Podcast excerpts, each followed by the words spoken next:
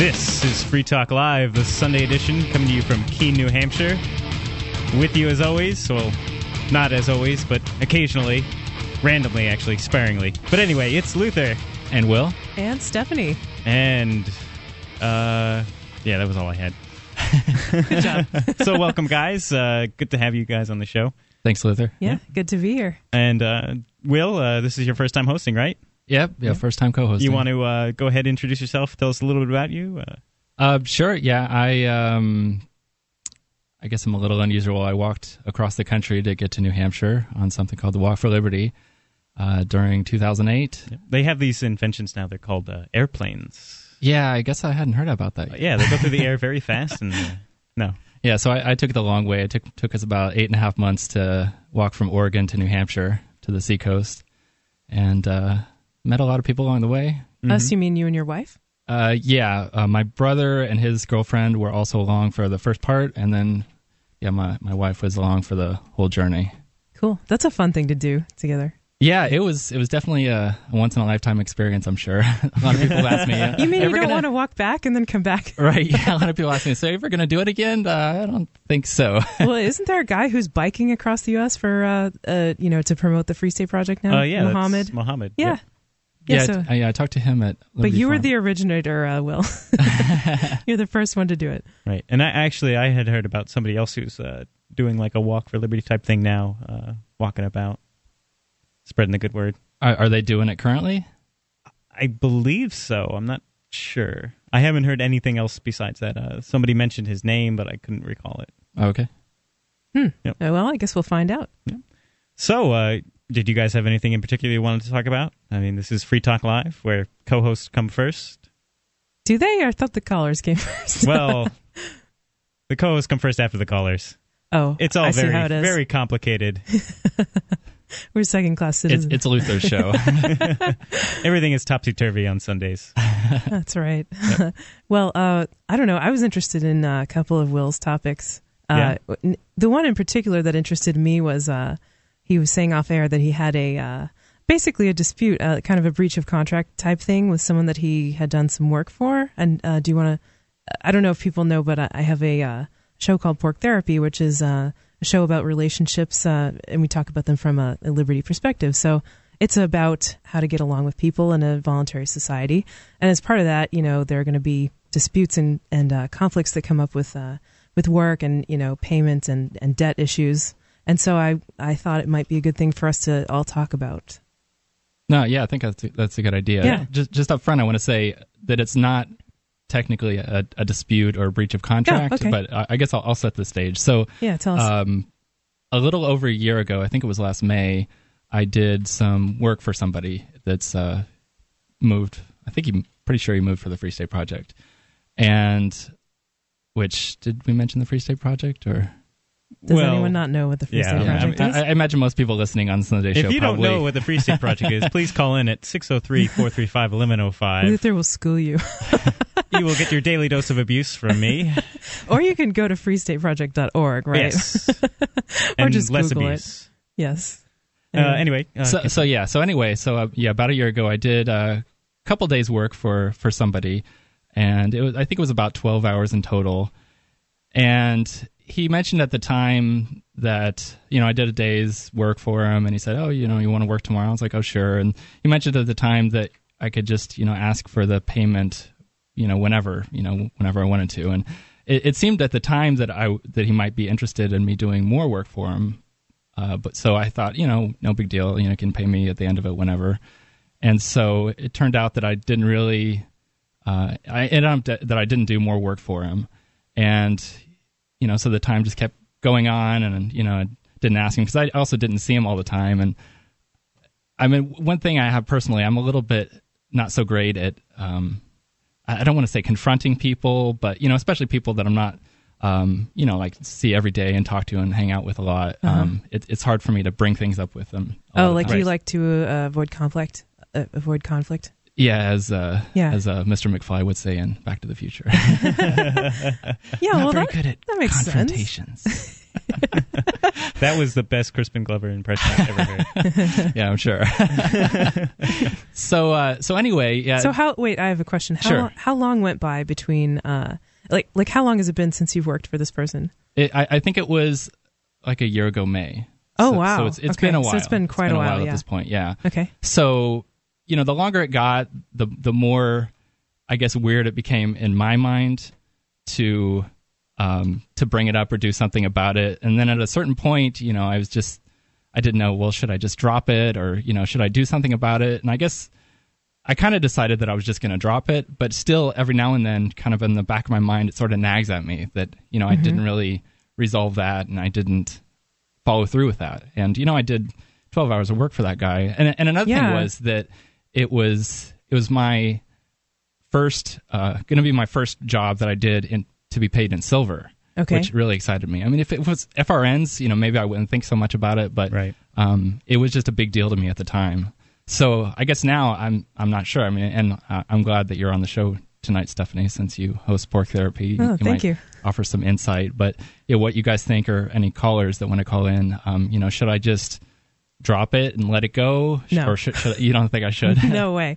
No, I mean you you did work and you had an agreement with this person that they were going to pay you a certain amount. I assume for the work that you did. right? It Yeah. was a you know some X number of ounces of silver, and so you know it. We don't know if the person just forgot about it or if they had kind of malevolent intentions of kind of screwing you out of that money. But I think you should definitely bring it up and just say, "Hey, you know, do you remember uh, about a year ago when I did that work? You know, I I don't think you ever um, got around to paying me." You don't have to make it a confrontation. You don't have to say, "Oh, you're trying to screw me out of this money." You can Right. just say, hey, you know, I was just wondering. Um, I don't know if you remembered, but do you remember, you know, back last May when when I did this for you? I don't think I ever got paid. Um, and just see how they react. And Yeah. if they I- say, sorry, go ahead. Oh, how do you think I should bring it up? Because he's definitely not somebody that I um, see. You know, is very infrequently that I that I see him Mm. Well, anymore. So, I mean, do do you you think, think- I should email him or? yeah. Do you feel comfortable bringing it up by email? I yeah, I could I could do that. Yeah, I think that sounds reasonable, especially since you don't see him too often. Right. Yes. Um, And if he doesn't respond to the email, I mean, you know, give him a couple days, two days, or something like Yeah. that. If he doesn't, if he doesn't respond and say, "Okay, oh yeah, I, I'm sorry, I just forgot about that. Uh, let me get you the silver right now, and I'll mail it to you." Um, if he kind of puts it off and tries to weasel out of it and says, "Well, I don't, I don't remember you ever doing that work," or "You're going to need to prove it," or something like that, well, then you might have a little bit more of a, a problem. Right. But it, it could very well be, you know, you you just give him the benefit of the doubt. Maybe he just forgot. yeah, I, I don't think it was anything malicious. Yeah. I think you know he just he probably forgot about it. Sure, Yeah, and and, I'm sometimes hoping he he didn't also forget you know whether or not he actually paid me. I mean, I guess that could be the Mm. only issue. You know, well, are you sure I didn't pay you, or you know, Yeah. something like that. But And he may not have been kept keeping records of that, right? right, Yeah. So I think I think it's fine to to just bring it up and remind him. I mean, you know, don't don't be shy about that because Right. you you did the work, so you deserve to get paid. Mhm. Don't you think, Luther? absolutely. Yeah. Um, especially for silver. I mean, uh, Yeah. like if it was just cash you were talking about, I was going to suggest, uh, you know, maybe just work out some kind of trade where he'll treat you to lunch sometime or something like that, or work it out any other way. Maybe he can do work for you. Uh, but yeah, for silver, uh, I value silver very much, so I would, Yeah, I would want to have that. Yeah. and it's not like you it's not like as if he was going to pay you 10 bucks or 5 bucks. I mean, you you worked a full day. You worked 12 hours and that's more Right. more than a Yeah. full day in some cases. Yeah, you're definitely uh, uh, entitled to compensation in this case. I would say. Absolutely. Yeah. Um All right, let's go to the phones. Uh, Free Talk Live. Who's this? Oh, it's James the caller. Hello. What? Oh, hello? Hey, how's it going? Hi, how are you doing? Good. You're on Free Talk Live. Who's this? Uh, this is Tom. Tom, what's on your mind? Um, I would just like to talk about uh, Zimbabwe, actually. Oh yeah. There. what about it? Yeah. Well, um, I was actually born there. Uh, my parents are Rhodesian. So, All right. Well, I'll uh, tell you what, uh, Tom. We'll hold you over until the end of the break. Sound good? Okay. All right. We'll come back with Tom and uh, your calls if you make them. 603 435 1105. Uh, This is the Sunday edition of Free Talk Live.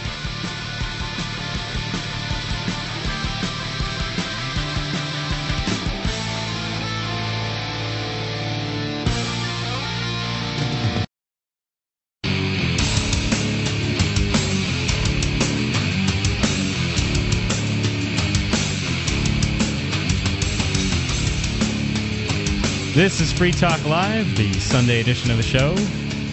Coming to you. Uh, you can listen in on LRN.FM or freetalklive.com. This is Luther. And Will. And Stephanie. And we were talking to Tom. He's on line three. He's going to tell us about Zimbabwe, is it?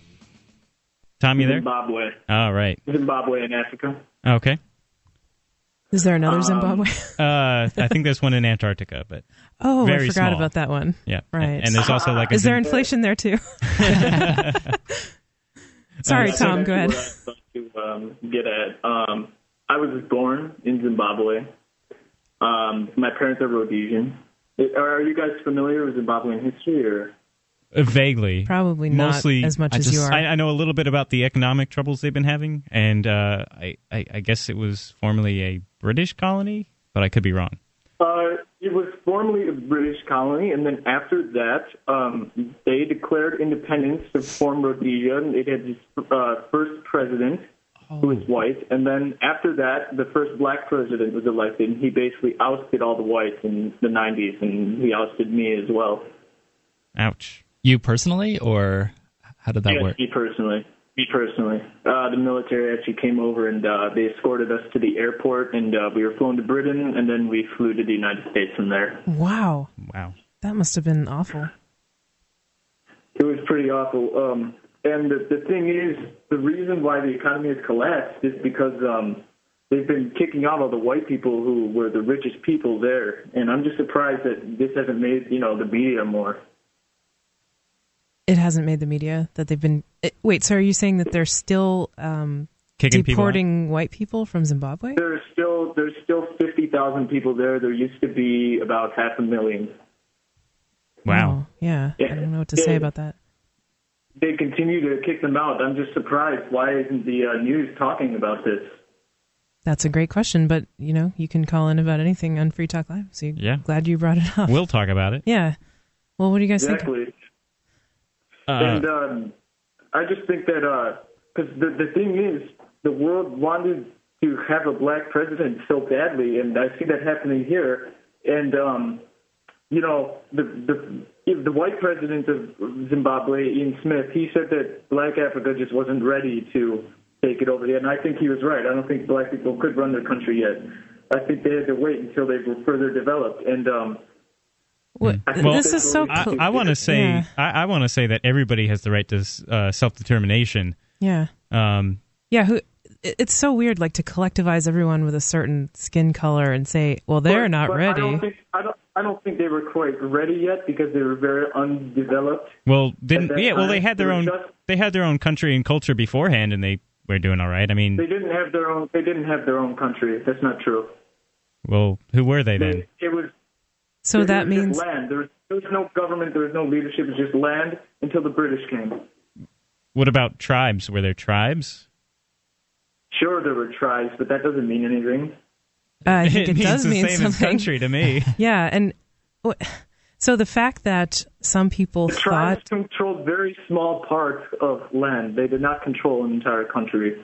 They weren't ready. They were just being brought into the modern, the modern world where they had cars and lights and all these big buildings and all these things, and they were just being brought into that. They weren't ready to run it yet. You know what I'm saying? They should have Well, waited. I- when, I when you know say you're run it, what, what exactly do you mean by run it? yeah.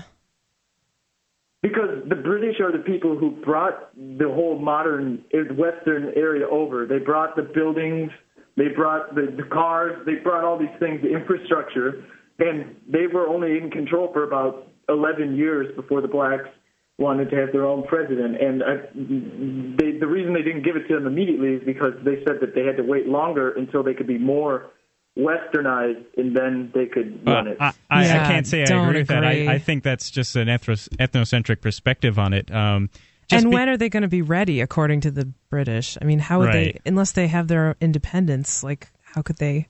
Well, they do learn have how to- independence. They were actually. Here's the fact You- that you might not know. Under under the white president, okay, every single black Zimbabwean made the equivalent of twenty five U.S. thousand dollars a year. Twenty five thousand dollars a year, U.S. As decreed by the Okay, now government? under- what? Uh, you said every single black person made that. Is it because that's what the government decreed, or, or how did, exactly did that work?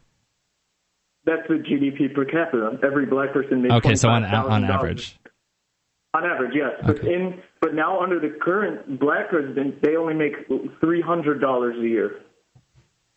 Is that the president's fault, though? I mean, it- It is Yeah. the president's fault because he's a dictator. They elected a man who became power wealthy. and He became a dictator, and there hasn't been elections ever since. now I, I know that Zimbabwe had super hyperinflation. I- Is that what caused? There's, there's a hundred trillion dollar bill, and it's worth about four dollars. Right now, is that it was the government inflating the money supply? Is that what caused their economic problems, or did they do that in response to other economic? economic problems. They kicked out all the white people, and they were the ones who were still running a lot of the show. And then he, so okay, basically uh, the farmers own most of the land in Zimbabwe, white farmers. He kicked them out, and he put the president, the dictator, he put his own friends in there, and instead of them farming, they used it as golf ranges, Well, which brought their agriculture down. Now they can't even feed themselves. Well, I, I, I'd feed say the whole that's definitely a bad thing, and that's the, the root of the problem with government for me is that you know it's just uh, one team putting their friends and uh, associates you know in place uh, forcefully uh, upon others, and I think that's very wrong. yeah, have to agree. And I, I mean, maybe I'm not quite familiar with the you know sort of racial tension and colonialism that's that's in this story, but it just seems to be riddled with like these these racial ter- like all the white people did this and all the black people did this. Well, people Yeah, well, are why, why does it? Why, Yeah, if why it was it if it was flipped, if, if it was you know the so-called white government or white president that was you know kicking people out and you know inflating the money supply, would that be any better? I mean, it seems like the problem is that the fact that the government is trying to central manage the economy. Well, Yes. the reason that happened is if, if okay, if you were to wait another, I think in maybe 30 years they would have been ready. If they still had a white president, everything would be fine because they have the education, they have all things they need. The black people are just getting caught up. Okay, and this Caught guy up to some elected, arbitrary guy idea. Of, they, listen, listen, listen. This guy who they elected, he had no education whatsoever. He didn't know anything about economics, and they elected him just because he was black. And because of that, now this is what the economy's like. I think what, what do you think about what do you think about the idea of, of you know just the individuals controlling their own economic lives and you know trading yeah, and, and selling if with people each other? don't want to li- drive cars or don't want to live in a westernized way, then who cares? What's the big deal about that? They, uh, here's the problem, though. Your theory there. Okay, they do want to live like that. Okay, you're wrong. Okay, I live there. They do want to live like that. what's what's wrong with that if, if that's what Yeah, certain exactly. wanna That's what do? I was saying. What's who cares if somebody wants to live without driving a car or without having They a do. Or okay, who what's what's the I'm problem if they saying want to live with it or without it? What's the problem either way? What do you mean? What's the problem? Would you rather have a smoldering wasteland, Well, or would you rather have a normal? I'm I'm on Wikipedia right now, and it says that before colonialism, there were actually uh, nation states in the area. So There's what? there were actually nation states in the area. It seemed like they were doing all right. All right, Tom. Uh, it's no, been all right, Tom. It's been uh, great talking to you. Um, hopefully, you'll call back in some time. Uh, this is Free Talk Live. The number is 603 435 1105.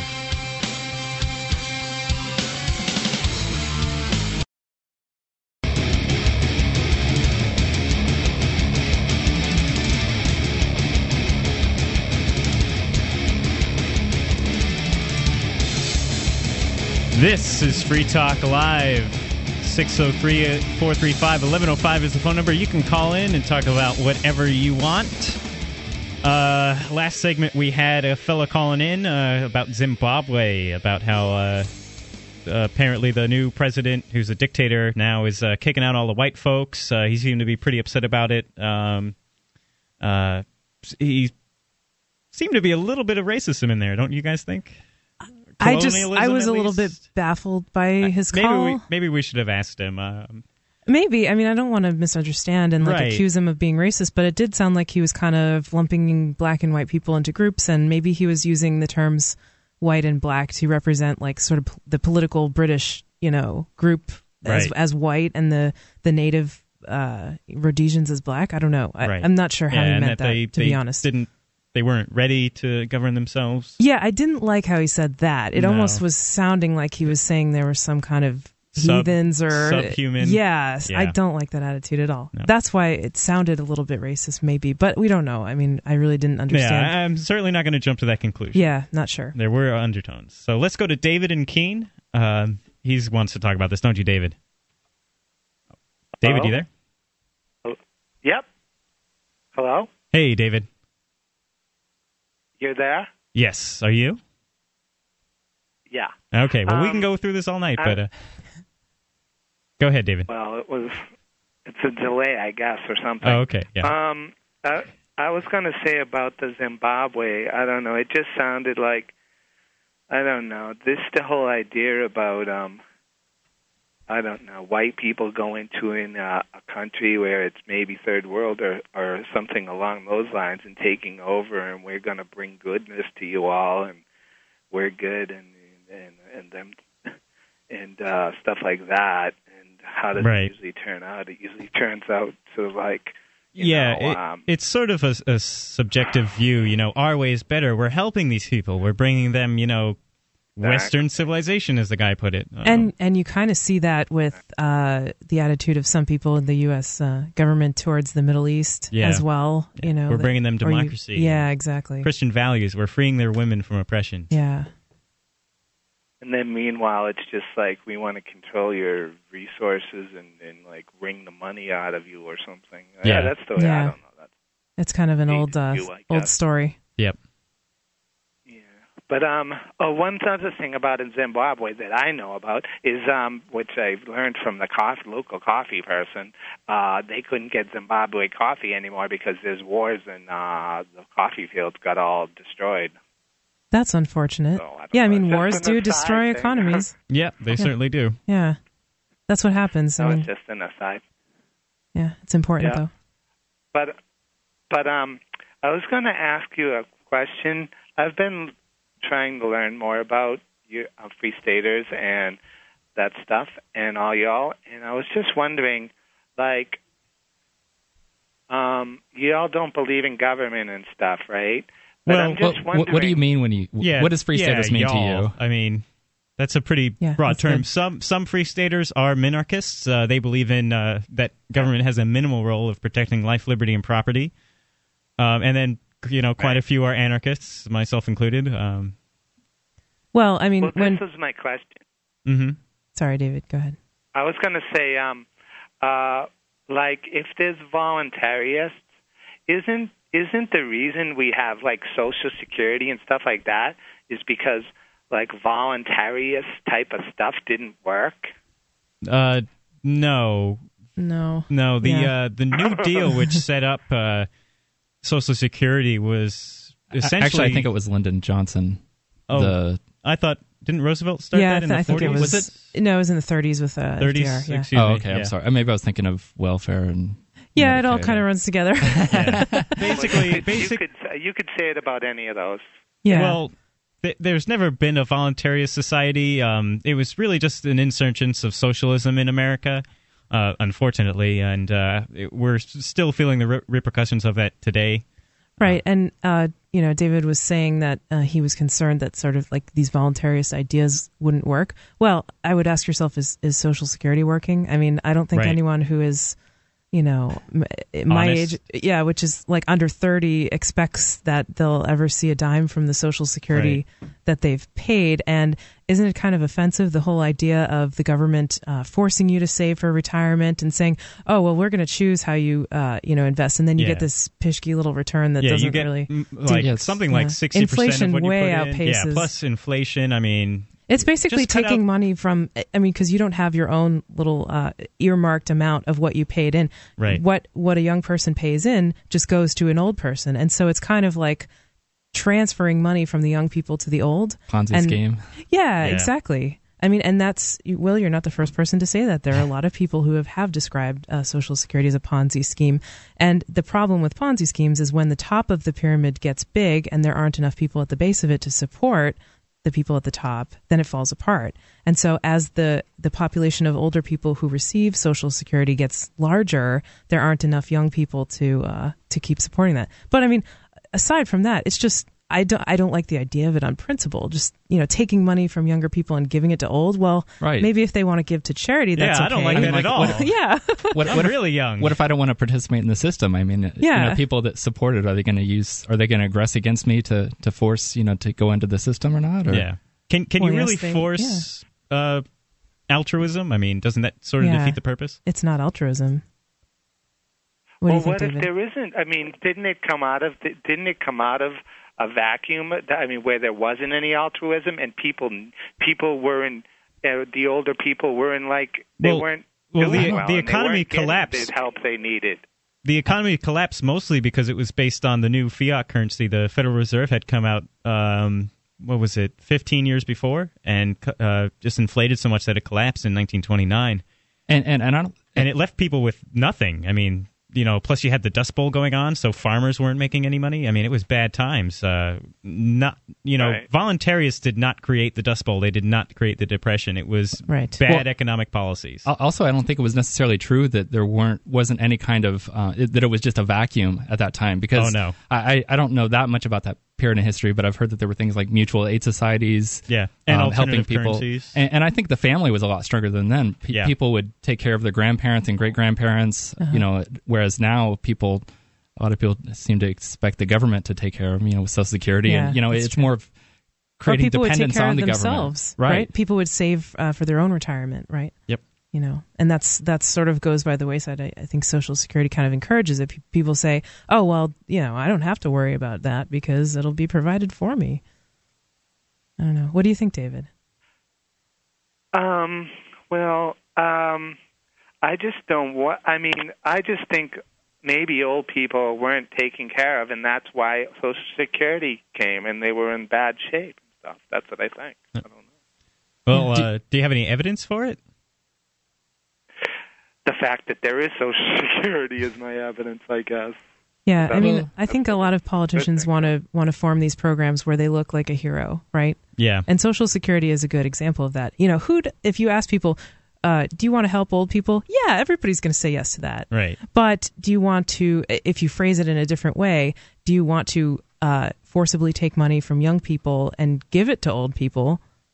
Uh, not that many Yeah, people not, are not going to sounding like such a great idea. I think yeah. it, it's just another one of those uh, examples of when socialism comes in under the guise of uh, you know altruism, as Yeah. as it always does. Uh, you know, looking like the good guy and really just doing more harm than good. yeah. Um, okay. Can I just ask one totally off the subject question? This is Free Talk. Live. You can talk about quick. whatever you want. I was wondering. I don't know your name, but you're the girl from uh, from um, uh, Porc Therapy, right? Yeah, I'm Stephanie.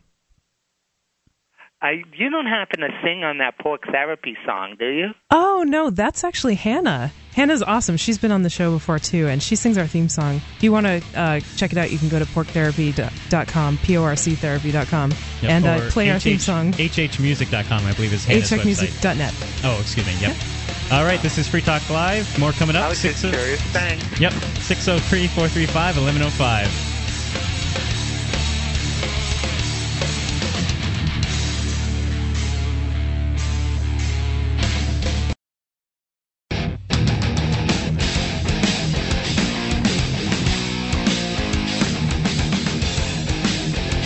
This is Free Talk Live, Sunday edition, and we are rocking out to some awesome metal music right now. This is Luther. And Will, And Stephanie.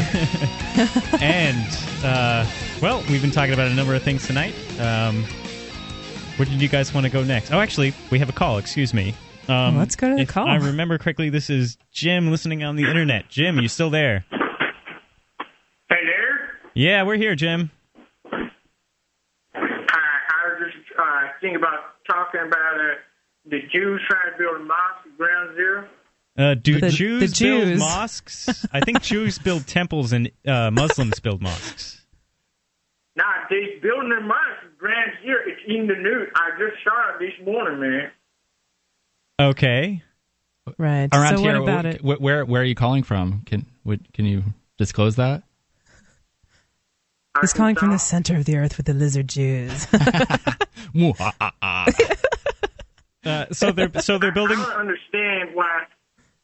why the Jews had to attack us and then start building their their little mosques in our, our holy areas. You know what I'm saying?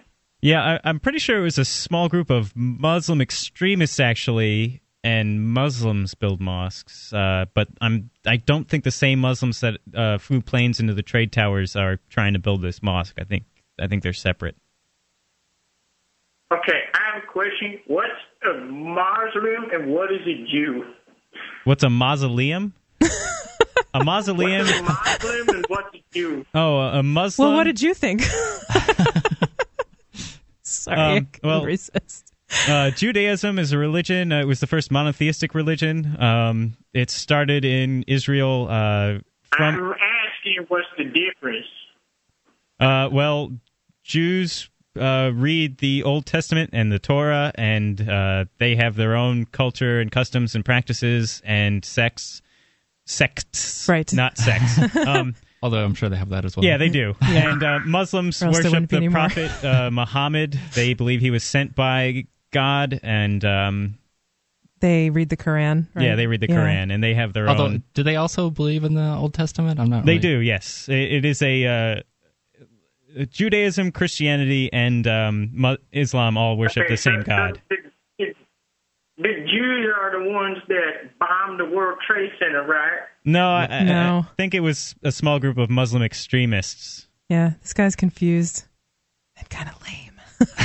Okay, all right. So then, why, why is them fucking Muslims building malls in our holy area, man?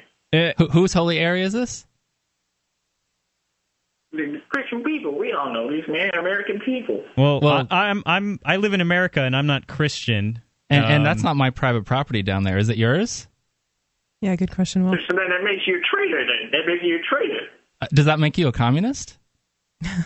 So, so, so you want you Wait, want wait, wait. So be, because I'm not Christian, I'm a traitor?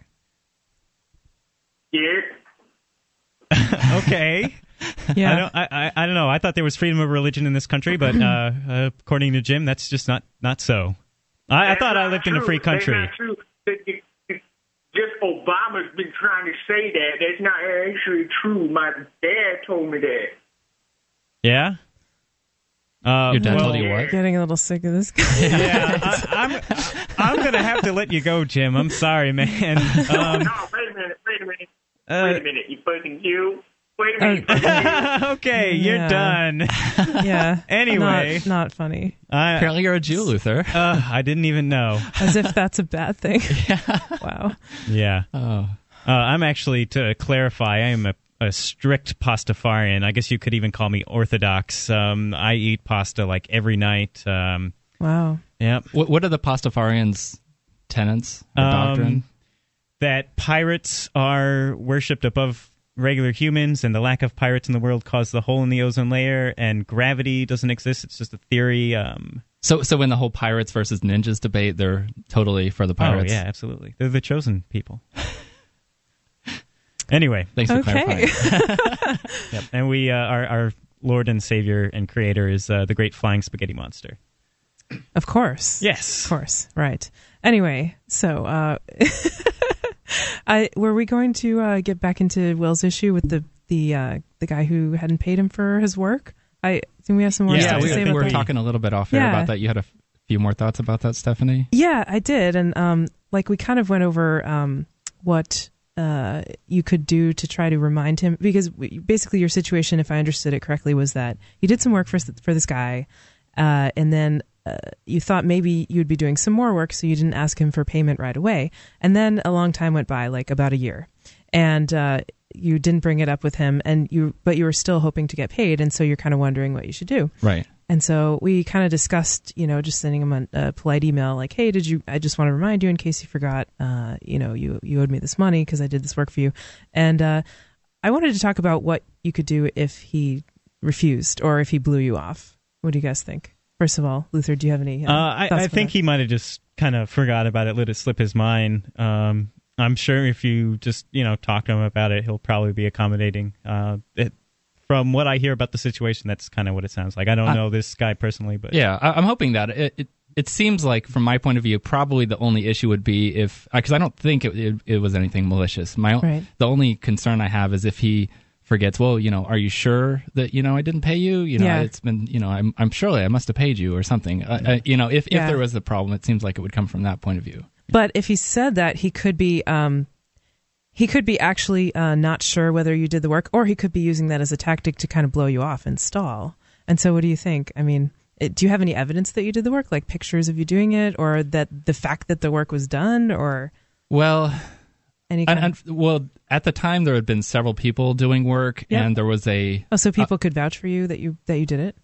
Uh, yes, that in fact, yeah, Yeah. That, that is true. And and there was a board where um, you know, he he was recording who did what work and how much Uh-huh. time. Unfortunately, I didn't take a picture of it. Oh, okay. So, but and well, if he and was that on. recording, if he was recording who did what, then maybe Right. he. It sounds like he was making a good faith effort to to keep track of it so Right. that everyone could get yeah, uh, and, and compensated. there, and there was somebody else working at that time. Okay. So you do I mean you do have some evidence if if the guy says, "Oh, no, you never did that work." You you have some evidence to the contrary, so you could give it you could give that to him. Um and so if he blows you off, you know, I I'd say it doesn't hurt to remind him more than once.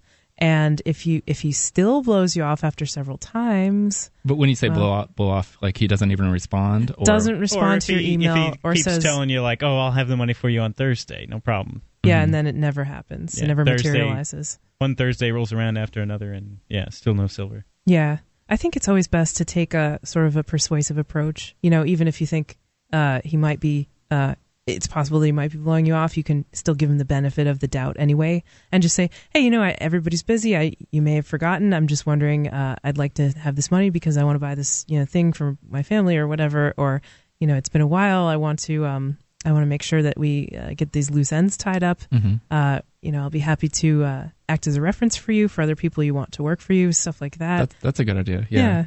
Now, what if what if he does come at it from the point of view like, oh, are you sure I didn't pay you, or or something like that? Well, how do you Uh-huh. think I should respond to that? Um, well, I first, if I were you, I would say, um, well, yes, I remember doing this work because this and that. And I think if you talk to this person who was also working with me that day, they'll probably also remember that I was on. hmm Um, and if if he doesn't respond to that, then you know, I don't I don't think he'll ask for pictures or any other. Well, no, like if he acknowledges that I did do the work, but Yep. is you know is questioning whether he actually paid me, like has already paid me, or Oh, I see. Well, I mean, that's a little bit trickier because he may not have a record of having paid you, especially if he paid you in silver or cash or whatever. Right. Um, so in that case, I think it would just kind of be your word against his. But Right. if, if you are absolutely sure that he never paid you, yeah, you can tell him that's that. something I would remember. yes. I would I would be sure to get a receipt uh, yeah. when Cool. you when you do get the money. Yeah. if, if you do, uh, which I'm, I'm confident you will. Yeah. And I mean, I think if he wants um, other people to work for him in the future, then he'll want to keep you happy. I mean, it's not as if you're going to him. It's not as if you, you've done this before, like you've gone to him and gotten paid uh, for work that you did, and then later gone back and said, "Oh, I don't think you paid me because Right. you were trying to get double or something." Yeah. You've never done that, so he has no reason to distrust you. right. Right. So, uh, yeah, I think I think that should be a I mean- Yeah, and that's a good point. You know, if he values his reputation and you Yeah. know, for hiring people, then right. I'm, I'm sure it'll be fine. right. And yeah, I mean, at the very last resort, if you think there's no way he's going to pay you if he's been blowing you off for months despite repeated contacts and he's saying, oh, yeah, I'll have it, and he never does, or if he says, oh, yeah, well, I already paid you, or if the excuses just go on and on and on, you have to, I think you just have to say, look, um, I'm sure that I did this work, but I never got paid. And if you aren't going to pay me, then I, I'm going to go public with this and just let people know that you're not a good employer. Okay. Yeah. Thanks for your advice, Yep. both of you. of. And good luck to you, Will, on that. Thanks. Uh, more coming up. This is Free Talk Live. 603 435 1105. We'll get you on the show. You can call in and talk about whatever you want. Uh, please don't be hateful. We've had quite a bit of that tonight. Yeah, what's with that? I'm not a big fan. Yeah, let's let's be constructive here. Free Talk Live. More coming up.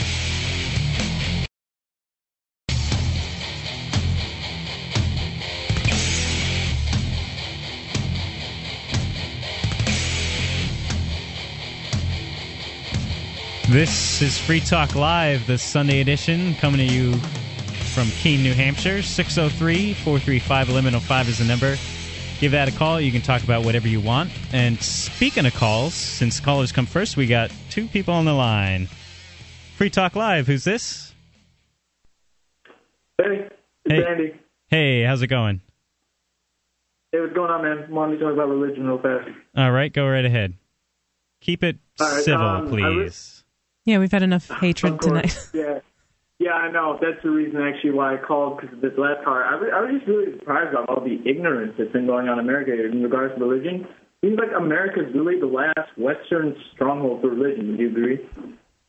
The last Western Uh, stronghold. I really couldn't tell you. I mean, uh, for all I know, they could be I mean, zealots in Europe- Canada. Europe, religion is very, but I mean, in Europe, it's not really a big part of life. You know what I mean? yeah, sure it I, I get what you're saying. I, I get what he's saying. Like, uh, there are more people it- who identify as non-religious saying or that- atheists Oh, actually, in, in yeah, Europe that is true. Yeah, than yeah, there are in the U.S. There is more secularism. Yeah, but I mean, it's just statistics. I mean, it's people are individuals. You know, it's hard to. Uh, I I don't like the the large population based uh, statistics because they're not uh, Right. representative of everybody. Yeah, actually, today I was listening to a, a interview Stefan Molyneux was doing with the uh, the uh, Thinking Atheists, and uh, I can't remember that fellow's name, but he brought up a point. Uh, if you go to one church and ask them what the foundations of their beliefs are, they'll tell you something, and then you go down the street to the next church and you ask them what the foundations of their beliefs are, and you keep doing this all day long, you're going to get so many conflicting stories.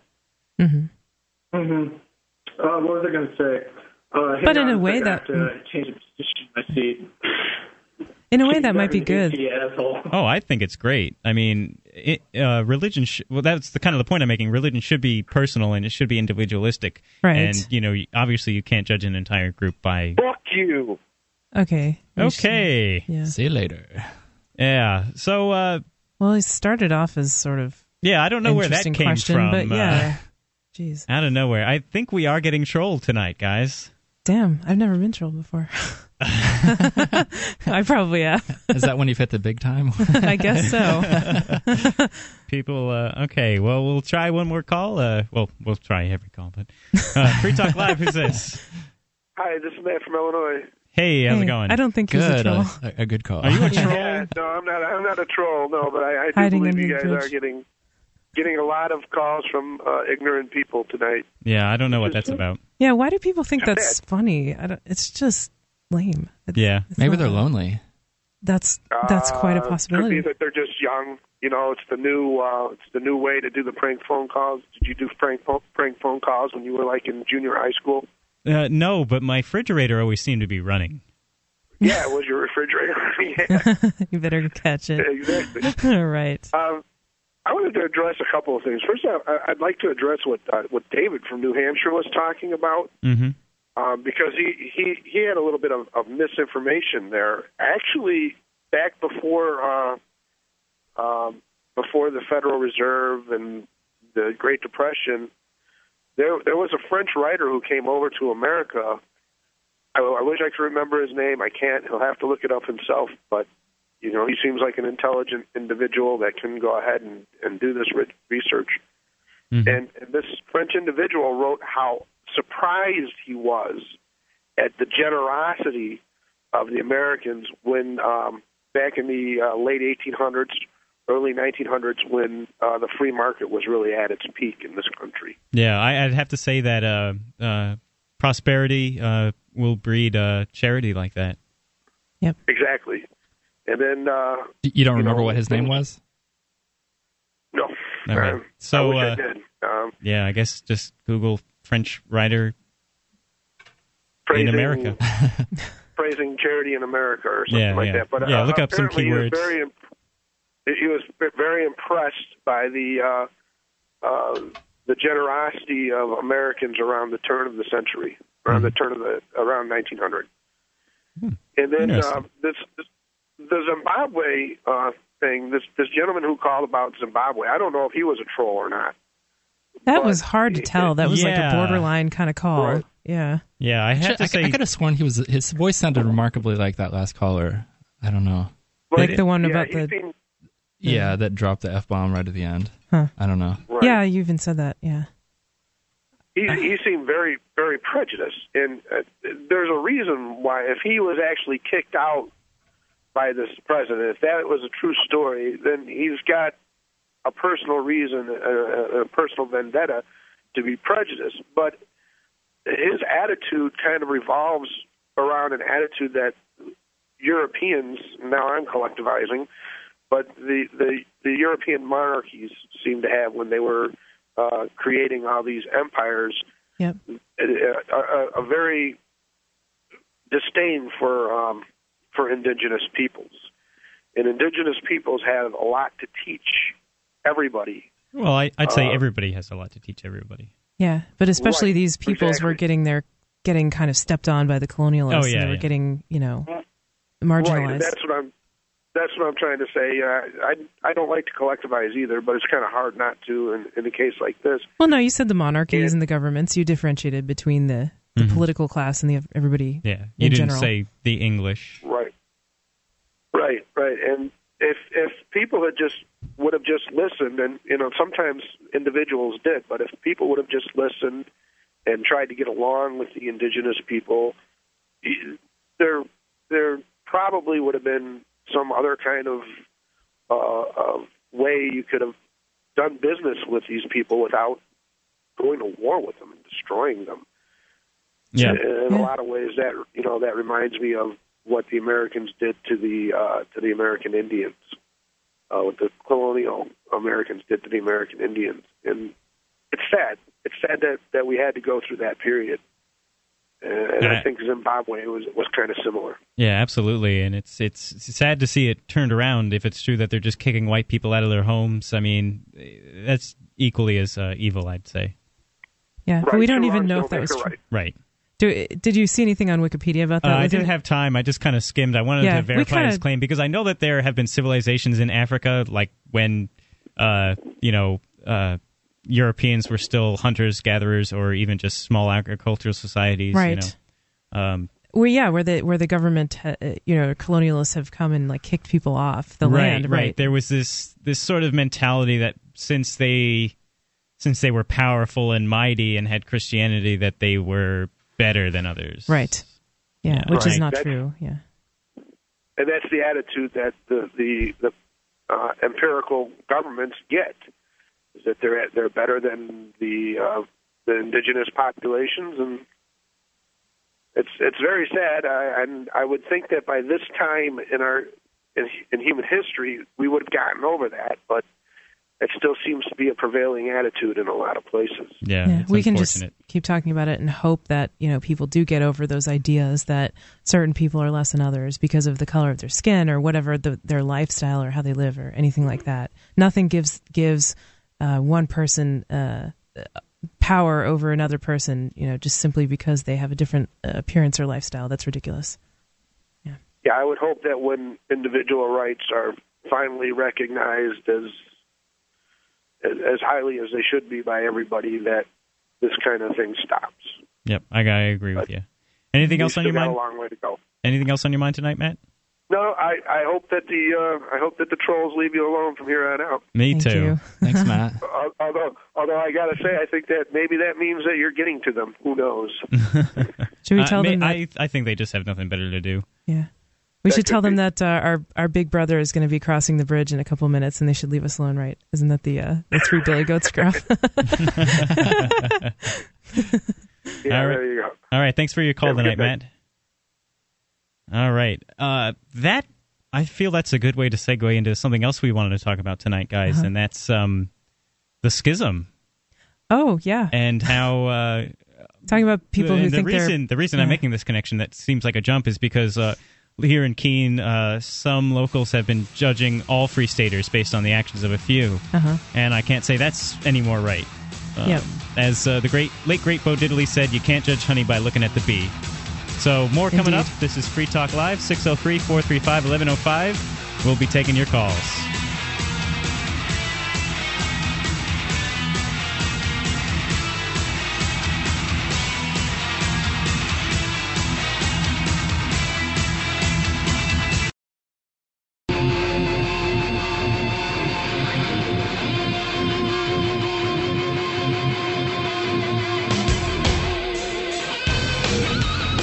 This is Free Talk Live, the Sunday edition, coming to you from Keene, New Hampshire, 603-435-1105. This is Luther. And Will? And Stephanie. And we have a caller on the line uh, here at Free Talk Live. You can call about anything you want, and callers come first. Free Talk Live, who is this? Yes, David? Hey, hey, David, what's on your mind? Fucking niggas. Yeah, yeah. All right. Uh, we will be. Yeah. when when I was a kid, we had much much cooler pranks than this. I have to say. Uh, Yeah. I, I'm not really an ageist, but the new generation seems to be kind of lacking in imagination and creativity. Yeah. I like puns. what do you guys like? So, uh, For jokes. needless to say, from now on, we'll be uh, we'll be screening our phone calls a little more closely. Um, so, okay. Well, uh, we were going to talk about the schism, right? yes, we are going to talk about the schism. Um, Sweet.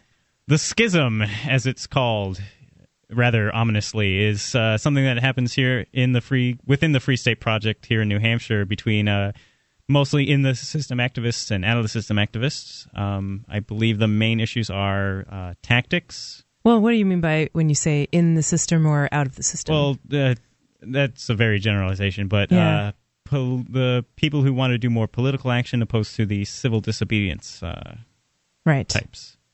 And as an aside, like I almost look at uh, activism tactics as like a three-legged, uh, uh, like a triangle kind of. Mhm. There's like the political activists, and then there's the you know civil disobedience, hmm uh, and then there's uh, kind of outreach and education.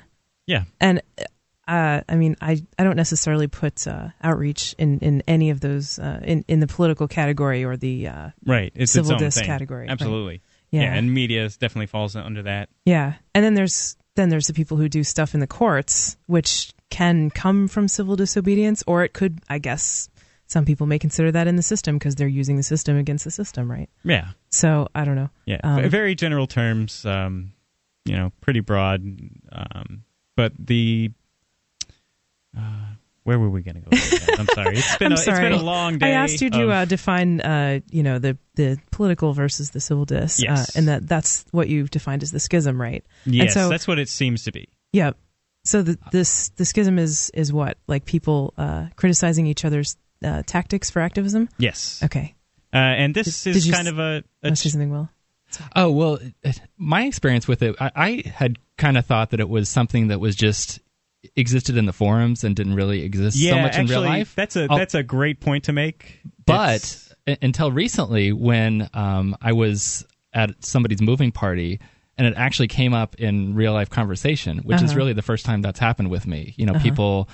I mean, they were talking about some of the Keene activism, and I don't know. I guess they were, and, and it's interesting. Like one one thing I try to get away from in my life is is you know using collectivizing people and Yes. and I do too. And, and some people, when trying to do that, also collectivize the other side as well. it's kind of hard to get away from. Oh, they're But- collectivizing us. Yeah. the hypocrisy inherent in that statement. exactly. But um, so so they they they seem to be collectivizing, you know, some of the Keene activism as being, I guess, immature and you know doing kinds of activism that they don't necessarily think is the most effective right. Uh-huh. but so so well, well so first of all that was the first time it kind of struck me that that was really the first time that it happened to me outside of just forum stuff Yeah. you know i thought it was Right. more just a forum schism um but And so, Well- what what was the context in which that came up? You said you were at a moving party. yeah i was at a moving party and you know we're just kind of hanging out you know and uh waiting to do something next and Uh-huh. The conversation came up i don't remember exactly what it was about in Yeah. Keene, but I, I guess one thing that strikes me about that kind of the, the schism is just the idea that people are complaining. I mean, it's one thing to make constructive criticism. Yeah. If you're going to do that, you should That you should do it directly to the people that you're. that is uh, that's actually my biggest complaint about the complainers is that they complain. um, yeah. Um, well, I, I've received you know I've heard people say stuff in passing to other people you know like oh the the Keene or like don't go to Keene because they'll just do this or don't go to Keene because they're like this. And I usually stand up at that point and I say, "Well, hey, I'm from Keene and I'm not necessarily like that. I don't like bullhorns. You know, uh, uh, Uh-huh. how can you make such a broad statement?" And they say, "Well, I find that it's more or less the uh, uh, the uh, it's not the exception; it's pretty much the rule," is what they say. And the irony being that they don't live in Keene, they don't interact with these people every day, and I do. Right. They're just hearing the news stories about the Right, that yeah. they get the coverage. Yeah, they're- essentially. They're falling into the uh, rumor mill just as much as you know anyone outside of the movement might do. Well, and okay, sorry, finish your No, thought. go ahead. I was going to say, I mean, for one thing, there's uh, if their goal, if someone's goal in criticizing someone else's activism is to get that person to do uh, what they want, Mhm. right? If their goal is to change someone's behavior, then they're not going to be effective in changing that person's behavior unless they say they phrase their uh, request in a certain way Right. and say, you know, you have to just like we love persuasion in our lives. Like we don't want to force people to do anything. We don't want to use the government to try to get people to behave in the way that we want, even if we think it might be healthier for them or better for them in some way. We don't want to force people to save money for their retirement Right. by Social Security. We don't want to force people to buy health insurance. So why would it be any different with activism? I mean, we sh- we need to persuade anyone who wants to change someone else's tactics needs to persuade them. And but you know, there are many different ways that you could persuade someone. But some of the critique that I've seen is is very nasty. I mean, it's basically just uh, sort of ad hominem kind of. Uh, yeah, kind I see a whole lot of that. A lot of just bickering on the forums. Uh, Yeah, a whole lot of waste of Yeah. time. I think one of the most uh, uh, effective ways to to kind of persuade people is to make them think that it's their idea, like whatever you want them to do. That- I think great that's called manipulation. But, uh, you can call it whatever you want, but if it works, I'm going to it call it manipulation. um, I think a great way to do is to lead by example. Um, if you're not happy with the way activism's going, uh, Yes. set up uh, new activism that'll be something that's popular that will kind of overshadow the bad. Uh, you know, show that show the right way to do things. I tried to do this with the flea market. I'm going to try again to do this with the flea market um, Uh-huh. in a couple of weeks, hopefully. So Yeah, I think that's true. If you're doing stuff that uh, interests people and excites them Mm-hmm. about uh, what you're doing, then they'll naturally want to want to emulate you or yeah. inspire them. And and while I think I think a lot of the civil dis- disobedience that's been going on, it has great great points behind it. I, I can always get behind the principle behind their activism, not necessarily how they carried it out. I'm not a fan of chanting for one, uh, bullhorns. Uh-huh. You know, I. It's kind of an invasion of space. I mean, you Yeah. can't turn off your ears the way you could turn your head, you know, to look at the other way if it was just a sign. yep. Plus, they're just wicked annoying. Uh huh. Well, have you? Um, so, have you ever told anyone your feelings about Yep. bullhorns until now? Uh, oh, How have you said it? What have you said? Uh, I'm usually pretty kind about it. I just, you know, like I'm talking to my friends, you know, oh yeah, I'm just not a fan of blow, uh, bullhorns. I think they do more harm than good. I just try to get my points across very civilly. And, Uh uh, huh. Yeah, I mean, I like I like the tone. yeah, and stuff. offer offer uh, you know alternatives like Offer what you can do alternatives, yeah. instead. Yeah. So, what what did you offer as an alternative? I don't remember. What about asking them questions? I like that approach. Oh. I a love lot. asking questions. Yeah. Like, um, do you think if you were someone who had never heard a bullhorn before, you might be a little bit annoyed? Or yeah, off put by it. Yeah. They certainly can be used in a good way, but uh, I haven't seen it yet in New Hampshire. I have to be honest. Uh huh. More coming up. This is Free Talk Live, 603 435 1105. We're taking your calls about anything. Almost anything.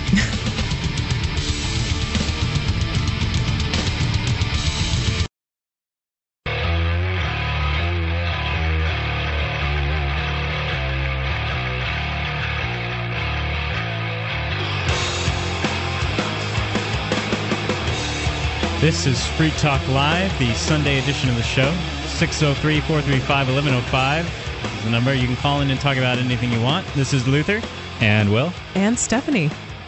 And we, right now, are currently discussing the schism, uh, which occurs here in New Hampshire. It's sort of a time honored tradition now, going back many, many years with deep cultural roots. Uh, and basically, it's just a lot of bickering uh, between tactics, uh, a whole lot of complaining on both sides, I have to say. Uh, not a lot of constructive criticism. Uh, your guys' thoughts? Well, I had a, a specific conversation that I recalled with somebody um, relating to some kind of complaining and sort of hand wringing, I guess, which which it seems to me like is a lot of what the the non constructive criticism is. Um, he was complaining about something. I think it was during one of the nightcaps when you know there was the police came in and and Mhm. were aggressing against the people for open containers, Yeah. you know, or whatever. And I didn't actually watch the video, but apparently there were a lot of people yelling at the cops. Well, it, it was more or less just a bunch of people trying to talk at once, Mhm. which is obviously going to be hard, especially if you're drinking. I mean, you know, I know I get a little louder when I'm drunk Mhm. sometimes. Um, So, were you there that particular day? I wasn't there that particular night. I Okay. did see the video though, and it seemed like it was just a lot of people trying to talk at once. Right. So so he was, I guess, um, complaining about the fact that you know it seemed like people were yelling at the cops, and he almost seemed to be indicating that it should be the people's, you know, that that wasn't very constructive, which I agree with him, but that it should be the people organizing it, like their responsibility to get everybody on the same page in terms of you know there should be only one person talking to the cops at once, which. You know, good luck with that. How are you going to actually go about doing that? Right. Although I, I kind of, um, yes, it's impossible to uh, control a crowd of people. I totally agree with that, and it's a it's a decentralized uh, movement and an event by itself. You know, so everyone's kind of doing their own thing. But at the same time, um, I've been at uh, events like that before, where um, you know things get a little heated and people start to yell, and someone will speak up and say, uh, like I think uh, I, I'm thinking of one person in particular who did this at the, the Nashua uh, 420, and one person will kind of speak up and say, "Hey guys, like tone it down," you know, or Yeah. or "Hey guys, like be civil," or "Let's let's be peaceful," or you know, stuff Yeah, like that. and, and that can be helpful. I mean, that'll Yeah. people will think about what they're doing at that moment and kind of cool it down a bit. Yes, and and actually, uh, like you said, Luther too. Um, I remember uh, there was one instance. Uh, I think I was I was down in Keene for some reason at, at one of the nightcaps, and there were uh, there were some people that had left uh, some trash around. Mm-hmm. Um, not you know not maliciously or anything. They just probably Right. just forgot. And so I remember uh, someone said, "Hey guys, like." Um, just you know, pick up a piece of, a piece of trash before you leave. Oh, yeah. and people did it. And Yeah, that's usually said, it, and at yeah. the 420s as well. I mean, that Yeah. park's kept really clean. Yeah. And that's that's a good thing. I mean, you don't have to criticize someone's tactics or uh, attack them personally. You just you just kind of hey, you know, put it put that out there. Like what Yeah. be the change you want to see in the world, right? Yeah, Gandhi. yep. Uh, yeah, I've never heard of uh, constructive complaining. Yeah. Although, you know, I mean, I have to s- sort of take issue with something you said before Luther about um uh, that that most of the schism is just bickering and it's not really constructive. Uh, and that's just my perspective on Yeah. it. I mean, I, I try not to get into it because uh, I'm It's probably what you see, or like what, Oh, yeah. what stands out just to a little bit I've seen has been been a lot of that. Um, some hate letters written about Keeniacs um, and back and forth. You know, name calling, calling them statists, calling us, you know, children, losers, uh, all kinds of stuff. So Yeah. Yeah. And I could totally see like how you would feel that way because like Mhm. the worst parts of it tend to stand out. Although Yeah. I have seen some examples that, you know, that might be considered constructive, you know, people giving suggestions and suggesting alternatives. Like Yeah.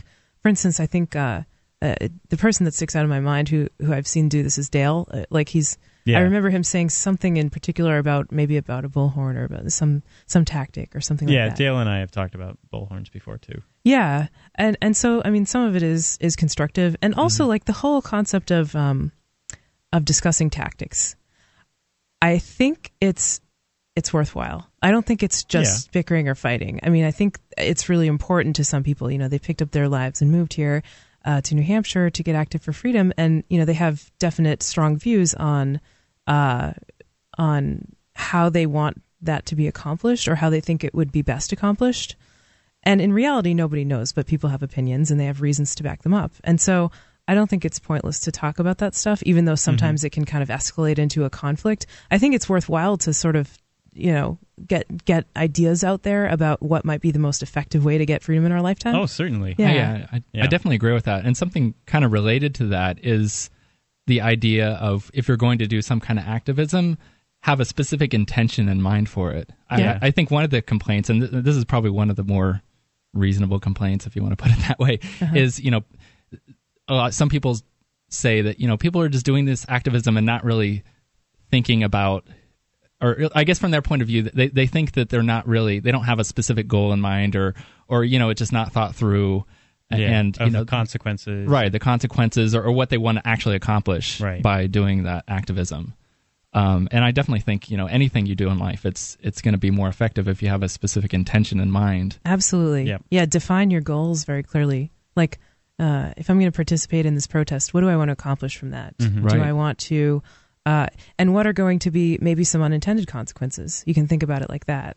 Like if I if I do this uh, specific type of activism, whatever it may be, um, will it accomplish my goal, and what else will it accomplish at the same time? And with Or possibly, and Yeah. am I willing to accept that if that happens? right, yeah, Right. I see. I see quite a bit of uh, people will say, "Well, it was a win, or no, it wasn't a win because this, you know, and Yes. something as subjective as that. I mean, obviously everybody's going to have different goals going into it, Mm-hmm. and so they're going to uh, rate it on at various degrees on how successful it was or not. Yeah, like Right. it might be a win for one person because their goal was to get arrested that day and bring one more court case that will clog up the system, Right, system, or maybe yada, they yada, or talk to- challenge a bad law in court or something. Yeah, or maybe they talked to somebody who's outside of the movement and they got them uh, interested. you know. right. Right, And for yes, another person, they may view that as not a win because they got arrested and because they, you know, had some personal uh, harm or were put in a cage. You know, and so it, Right. it's it's kind of individual. Right. It, it could, yeah. In a lot of cases, it could be just a difference in um, intentions or, or, you know, what people want to get out of things. Like, you know, I kind of what you guys were talking about then. You know, some one person going into it might think a certain activism was a win because they might encourage more people to move to Keene or just to New Hampshire in general because of it, you know, because of people getting arrested. But somebody else, um, maybe from a more political mindset, maybe not. I mean, that could be generalizing. Uh-huh. Might think it was, you know, a loss because oh, you know, you turned all these locals, you know, all these natives Yeah. off from it. Yep. You know, from you know Well, what you're trying to do. That's not entirely true. I mean, at Social Sundays today, there was three natives: Nick, Tim, and Warren. I mean, they they all grew up here in New Hampshire. Uh, two of them out in Peterborough, one of them here in Keene. I mean, uh, Heike Corsa. Corser, excuse me, a new activist. Uh, she's a local, you know. Oh sure, no, no, I'm, involved. I, yeah. it's definitely there's specific cases, but Oh, yeah. people, it, it's almost like playing the statistics. Like they have an idea that doing a certain thing is going to turn off a certain segment of the population, and it's more detrimental than than positive. And really, I don't know that they have any evidence to back that up. It's just, Yeah. I guess, what what they think, Yeah. you know, is the right thing to do. Well, right. Because, like Bastiat said, it's the seen and the unseen. Right. Yeah, it like, seems to me like just from again what I've been able to observe that the haters are a little more outspoken than the people who who would support various types of activism. Uh-huh. Yeah, I I guess that may be true. I don't know. That's just what I've seen. yeah. Well, I mean, these discussions are gonna get heated because people have strong opinions, and nobody knows the real answer, right? And so, because how could you know? And this has never been tried before.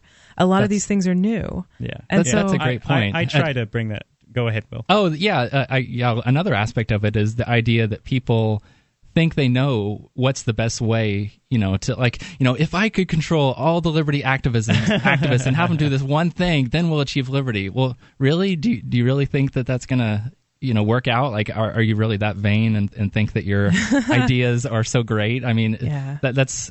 I mean, just for the reason why the free market works, you know, a free market and activism is just as good because you know the people that that resonate the, the certain types of activism that people resonate with will be the most popular. It right. seems. The market will decide. Right. Yeah, I Yep. agree with you. Yep. All right, more coming up. This is Free Talk Live, the Sunday edition with Luther, Will, and Stephanie. 603 435 1105 is the number. You can call in about anything you want.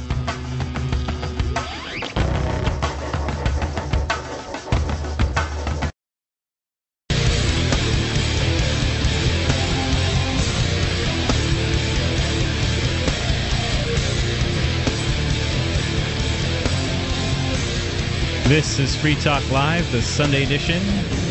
603 435 1105 is the number tonight. You can call in and talk about anything you want. This is Luther, And Will, And Stephanie. and we are currently talking about uh, a little something called the schism, uh, uh, and just in general uh, ways to uh, confront maybe types of activism you don't think are necessarily good or constructive or effective, um, and how to uh, how to maybe settle those disputes a little better. Um, Yeah, persuade people, change Yeah. their minds, I guess. yeah, I, I like what you said earlier, Stephanie, about um, it, it being about persuasion. You know, just like you yeah, know, like it's not- everything. yeah, it, it, yeah. That's We're that's, all that's, about that's a great way to approach it. yeah. But and, yet and it's not like we're using force on other people to try to get them to see no, our but point maybe of view. in- but right. intimidation or you know Yeah. something embarrassment or ostracism like too fast, right? Right. I, I see stuff like os- ostracism and uh, uh, embarrassment and uh, those kind of tactics as a last resort when you absolutely cannot persuade someone to do something and you decide that you still want to go and, and take it even further and not just let it go. right. Um, I would see. I would say ostracism. I guess is sort of a last resort. It's it's not something you want to do, but uh, but yeah, I think people kind of jump the gun a and little it's bit. it's a very things. powerful um, uh, method of uh, you know It's powerful if people agree with you. I mean, if Yeah. you're if you're ostracizing someone and you're the only one who's ostracizing, well, well then at least you don't have to uh, interact with them Yeah, and that's that's a benefit to you, sure. I, But- I don't know that ostracism would even work with this kind of dispute, if that's what you want to call it, because you know the people that that that like the kind of activism they're doing probably have enough other people around them that like that that they probably wouldn't necessarily care what the people ost- they might not even know that the people are ostracizing them. Right. So I don't I don't see that that would necessarily even be that effective with this kind of dispute. Yeah. I, do not. you think? Do you guys think that uh, perhaps some of the the more hardcore uh, political activists uh, ostracize uh, the civil disobedience, or vice versa, like the civil disobedient people ostracize the minarchists? Uh, I'm sure some individuals have done that. Um, I, Yeah. It, it seems like there's been some pretty public ostracism. I, mean, I, know. I have plenty of friends who are political activists, and I'm not an in the system activist myself. Yep. Um, I'm far more interested in agorism and you know making money. Uh, Yeah. Well, probably some of that uh, comes from working together on projects, right? Because if you're if you're interested in Uh, the same well, type of activism, Not even that. I mean, I, I helped Nick Ryder when he was running for city council. I passed out flyers. I went- went door to door. I mean, for him, uh, just to support him. uh-huh. Um, I plan to do the same for Andrew Carroll. I mean, I, I have no interest in running for office or even voting, but Yeah. uh, I'll help him out. You know, I'll help him get the word out. I want them to win. You know, I, I trust these guys. I just Uh-huh. don't don't I, I don't feel voting has enough of a direct effect that it's on, on a local level yes but uh, uh, obviously i think it's a good idea to have freedom lovers in office opposed to fascists Yep. um, but uh, it's not something i'm going to invest my time in basically Right. Yeah, and I, c- I can understand that. the voting aspect. yeah Um, mm. But I mean, do you guys think that? I I noticed there are sort of uh, maybe some some social kind of I w- I don't want to say cliques, but s- people tend to associate more with people who they they work on projects with and Right. they feel most ideologically similar to. Um, well and- that's that's naturally going to happen i mean yeah. uh, but where does it are there really any black lines where a group starts and ends i mean does it more No. like a mesh No, not at all. Yeah. Um, but I do kind of notice that a little bit. But I, I wonder why. I wonder if it's because, like, strictly because of ideology, the people who do politics uh, want to befriend and hang out with each other, Mm-hmm. or is it because they're just together more because they're working on political projects together? Or you know, you could say the same thing about the kind of civil disobedience people. Hmm. Hey, you go to jail with someone, they're going to be you feel closer to them, right? right so That's a good question. Yeah. Okay, and we actually we have a caller who wants to talk about this schism. Uh, Renegade, are you there? Hello. Going once. Oh, okay. Well, hopefully he'll call back. Um, uh, let's go to David and Keene. Hello. Hello. Yeah, can you hear me? Okay, there you are. Oh, okay, okay. Yeah, so uh, what I wanted to chime in was uh, about this whole debate about inside the system activism versus the outside the system activism is what would Gandhi say? You know, uh, what would he think about both of these options? Mm-hmm. What do you think he would say? Uh, I mean, I've actually read his stuff, and he's written a huge amount of stuff about this this issue. And essentially, what his biggest conclusion was that you cannot use wrong means to achieve right ends. Essentially, that, that means your ends must match your means to use to uh, achieve those ends if you want to have a long term you know, if you want if you want those ends to be to be there in long term. For example, you cannot rape a woman if you want to achieve her long run, you know, affection and love. Right. You must Uh-huh. seduce her. Right. If you want, if you want to possess a watch, for, this is this is an actual example from Gandhi. That if you want to have a watch in your possession for long run, you must acquire it rightfully. That means everyone must acknowledge that you own it rightfully, rather than if you stole it from someone. So what his point was, and he got like you know he used to believe in both these things. Like you know, uh, we want to achieve independence, so whichever way works is good. But then he got massively burned by the inside the system activism. So his conclusion in the la- later years, I mean, if you, if you look in his earlier life, you may not find the same thing. But in the later part, his conclusion was that you cannot use violence, and voting essentially is violence. You cannot use voting to achieve the right end. If they give you an option to vote for yes or no, or you know, right or wrong, or truth or lies, or you know, liberty versus tyranny, do not vote because the moment you take part in that option, the moment you try to take an option, you lose because you try to use a violent means to achieve a non-violent end. Yeah, and I can what, totally uh, that's what, uh, what I want to say. Because the biggest, biggest, you know, the, the biggest argument in this case is that if you vote yes this time, there's always going to be a next round, and then there's going to always going to be a next round. Until you eliminate the whole process of voting, you're not going to get uh, peace and liberty in long run. Right. Yeah, and often voting can be a false choice too. You know, you get Exactly. Exactly. yeah, voting for the lesser of two evils. yeah, Yeah. So well, what I believe is this: this whole uh, debate is actually uh, the, the inside the system activism versus the outside the system activism is a, is, is a contradiction. Uh, uh, both these things are standing against each other, and you may not realize it now, but I see a major split coming in the coming time between the two, these two sides.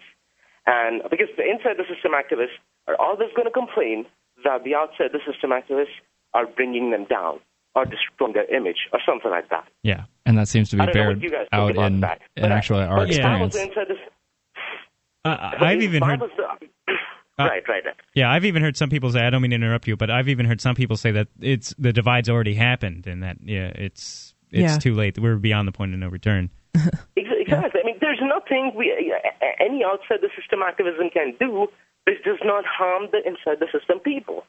So what I believe is that if you, if you what I believe is that if you wanna, you should not bother yourself keeping with you know with these inside the system activists. This is this is a split which you cannot stop. That's what I think. And what I think is that the inside the system activism is not something which will which which is compatible with the ends you want to achieve. Just look at Somalia. They got their uh, you know they got rid of their government through violence, and now they don't have any peace. Nope. The whole system has fallen apart in violence. yeah. Right, I it's- agree it's with you. There is no way to peace. Peace is the way. Right. very good points. Yes. yeah. And it kind of related Alright. that it's not. I mean, doing the inside of the system activism is not really striking at the root of what the issue is. I mean, the issue is the coercion of government itself, not you know what Not type how of much government- coercion there should be. Right. Either there should be a little coercion or a little more coercion. Yeah, right. yeah. I have to agree with that. All right. Any other thoughts tonight, Renegade? Oh, no, that, that's good. All right. Well, thanks Well for your call. Thank you. Very informative. Uh, some good information in that. I feel. Yeah, definitely. I, I definitely liked what he was saying about the um the ends have to be co- the means have to be compatible with the ends. Yes. Yeah. The means are the ends. Yep. Mm-hmm. So absolutely. All right. Uh, is there anything else you guys wanted to talk about? If not, I have a story we can go to. Well, just one thing that that occurred to me um, while I was listening to Renegade talking there is, um, like, do you think the fact that we're talking about the schism is that actually making the schism more real? Is it causing it to grow? Are, are we creating the, the news? Or are we just Uh, reporting I, on the news? I don't think so. I mean, I think I think it's a real issue. Uh, I I kind of disagree when some people say it's it's just just a forum thing. I mean, because yeah, it's, right now obviously- definitely not It's just a manifested thing. it itself outside of the forums. Yeah. yeah. I mean it's it's not limited to there. Maybe, maybe it's discussed mostly there, but it's it's it's real, and I don't think we're you know doing much by talking about it other than just letting people know. But Yeah. All right. Yep. Well, Free Talk Live, more coming up. Uh, what's your take on the schism? Uh, maybe, maybe you think uh, the outside the system activists are doing terrible things. You should call in and let us know. 603 435 1105. More coming up.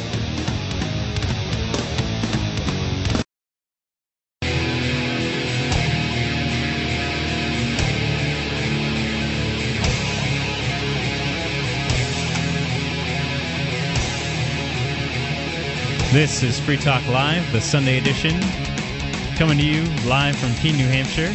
603 435 1105. This is Luther. And Will. and Stephanie, And I'd like to start at the top of the uh, top of the hour with a little word from our sponsors. Hey everybody, welcome to the interwebs. Yes, this is so cool. Did you know there are smart folks all over the world who need uh, who need to meet you? Why? Well, if you're from an English-speaking country, then check out english.freetalklive.com right this very second to find out. If you're listening to this podcast, then pause it, pause it right now and check out the site. Go to english.freetalklive.com and discover how to create your own online business. All you need to get started is the ebook, the internet, Skype, a webcam, and a microphone. What what an inexpensive way to become your own boss uh, that oversees a rewarding and challenging job that requires your unique creativity and passion. Pause the podcast and visit english.freetalklive.com right now. So, guys, it's been an interesting show so far. Uh, Mm-hmm. Two hours. Uh, we've had uh, we've covered quite a few ground. I mean, we've covered uh, everything from racism and prank callers to uh, We didn't really want to cover that. no, no. But uh, unfortunately, they can call in and uh, talk about whatever they want. Uh, so uh, we talked about the schism quite a bit this last hour, um, and uh, next uh, we have some callers on the line. So Sounds you guys good. Let's get to get that? to it, All right. Yeah. This is Surreal calling in. How you doing? Hey guys, how's it going? Hey. Hey, surreal. Uh, sounds Hey, like you might want to turn your radio down a little bit.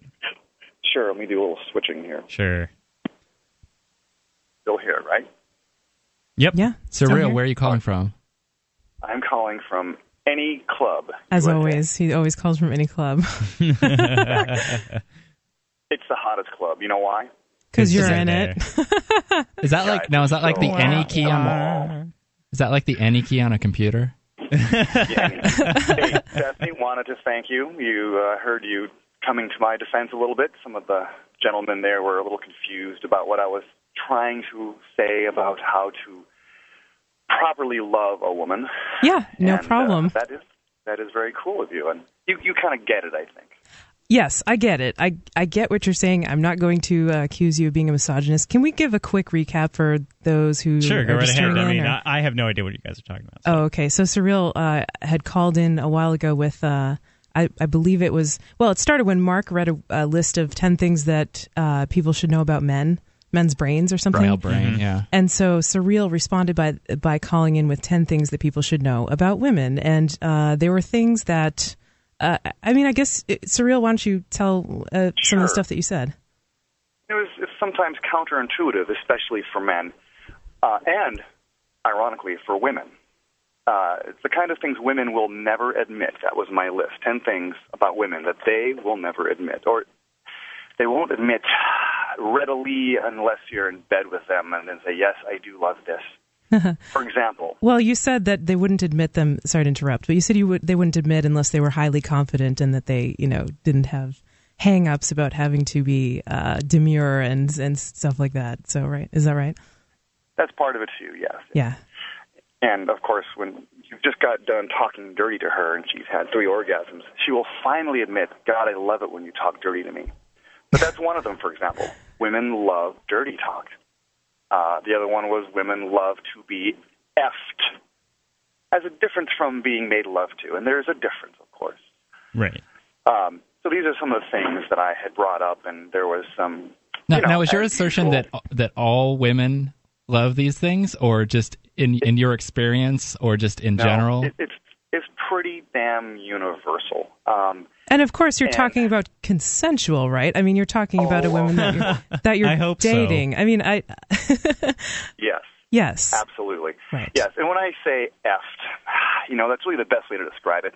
But it's being very manly and taking her, taking her, Ravishing ravishing her. yes. yeah. And You're like just said, you're talking about passion, Yeah. which is there's nothing wrong with Right. that. Yeah. Yes, and it's it's interesting. You come from a position of I want you so bad, and I, the male, am overwhelmed with your beauty and sexuality, and I have to have you. And she then is, is overwhelmed with your forcefulness. Again, not forcing her, but your your masculinity that makes her feel very feminine. Yeah, to, To take charge taken. kind of thing. Yeah. Yeah. Yep. Right. Yeah, I get it. I get what Uh, you're what you're saying. Yeah, so I was just curious if on your show, which I have yet to listen to, if you had any chance to dole out any kind of advice like this. Uh, I have not had a chance to uh, dole out advice specifically like the one that you gave, the 10 reasons that, uh, or the 10 things that, you know, nobody knows about women. Uh, if you'd like to come on, you should email me at stephanie at porctherapy.com and you can uh, give it yourself and we can uh, discuss Oh. that. of be kind of interesting. but uh, yeah, and then I, want, I wonder if you remember the gentleman who called up and was sort of laughing at Surreal's uh, my my fake name, for example, my Was that actually uh, Ian and Mark or I, I don't there was a caller recall. after him. Ah, it was okay. a caller, right? Right. And and he, he I I do not begrudge him anything because he brings up very good points that are hard to understand for guys who are naturals. And he actually said, "Hey, I'm really good with women. You don't have to do this stuff." I think he self-described as a jerk. That he was kind of a jerk Uh-huh. with women. That's, which is probably why he's good with women. And I say that only because women like bad boys. They don't like a-holes. They like bad boys. So if you can find a way of being a bad boy, those good parts that they like, the forcefulness, the manliness, the passion, the sexuality, without being a dickhead, then you're, you know, you got it made. Yeah, you know, if I could just jump in, I, I don't think uh, anybody really finds it attractive when uh, someone who's pursuing them is like a doormat and just lets their self be, you know, walked all over and used and Nope. and uh, put in a position of uh, of uh, of submission, I guess you could say. Yeah, yeah, and, and just you know, like my biggest thing is when I'll meet someone and she'll just want to agree with everything I say, or if I ask her opinion about something, oh, I don't know, what do you want to do? You know, that sort of thing. That Yeah, kinda that's kinda me- lame. ha- have an opinion, Sure. assert yourself. Uh, Well, especially for men, uh, women really like it when men take uh, have opinions, have a passion besides their job, and and when you say, "What do you want?" When she says, "Where are we going to go tonight?" Never say, "I don't know. Where do you want to go?" Have a plan.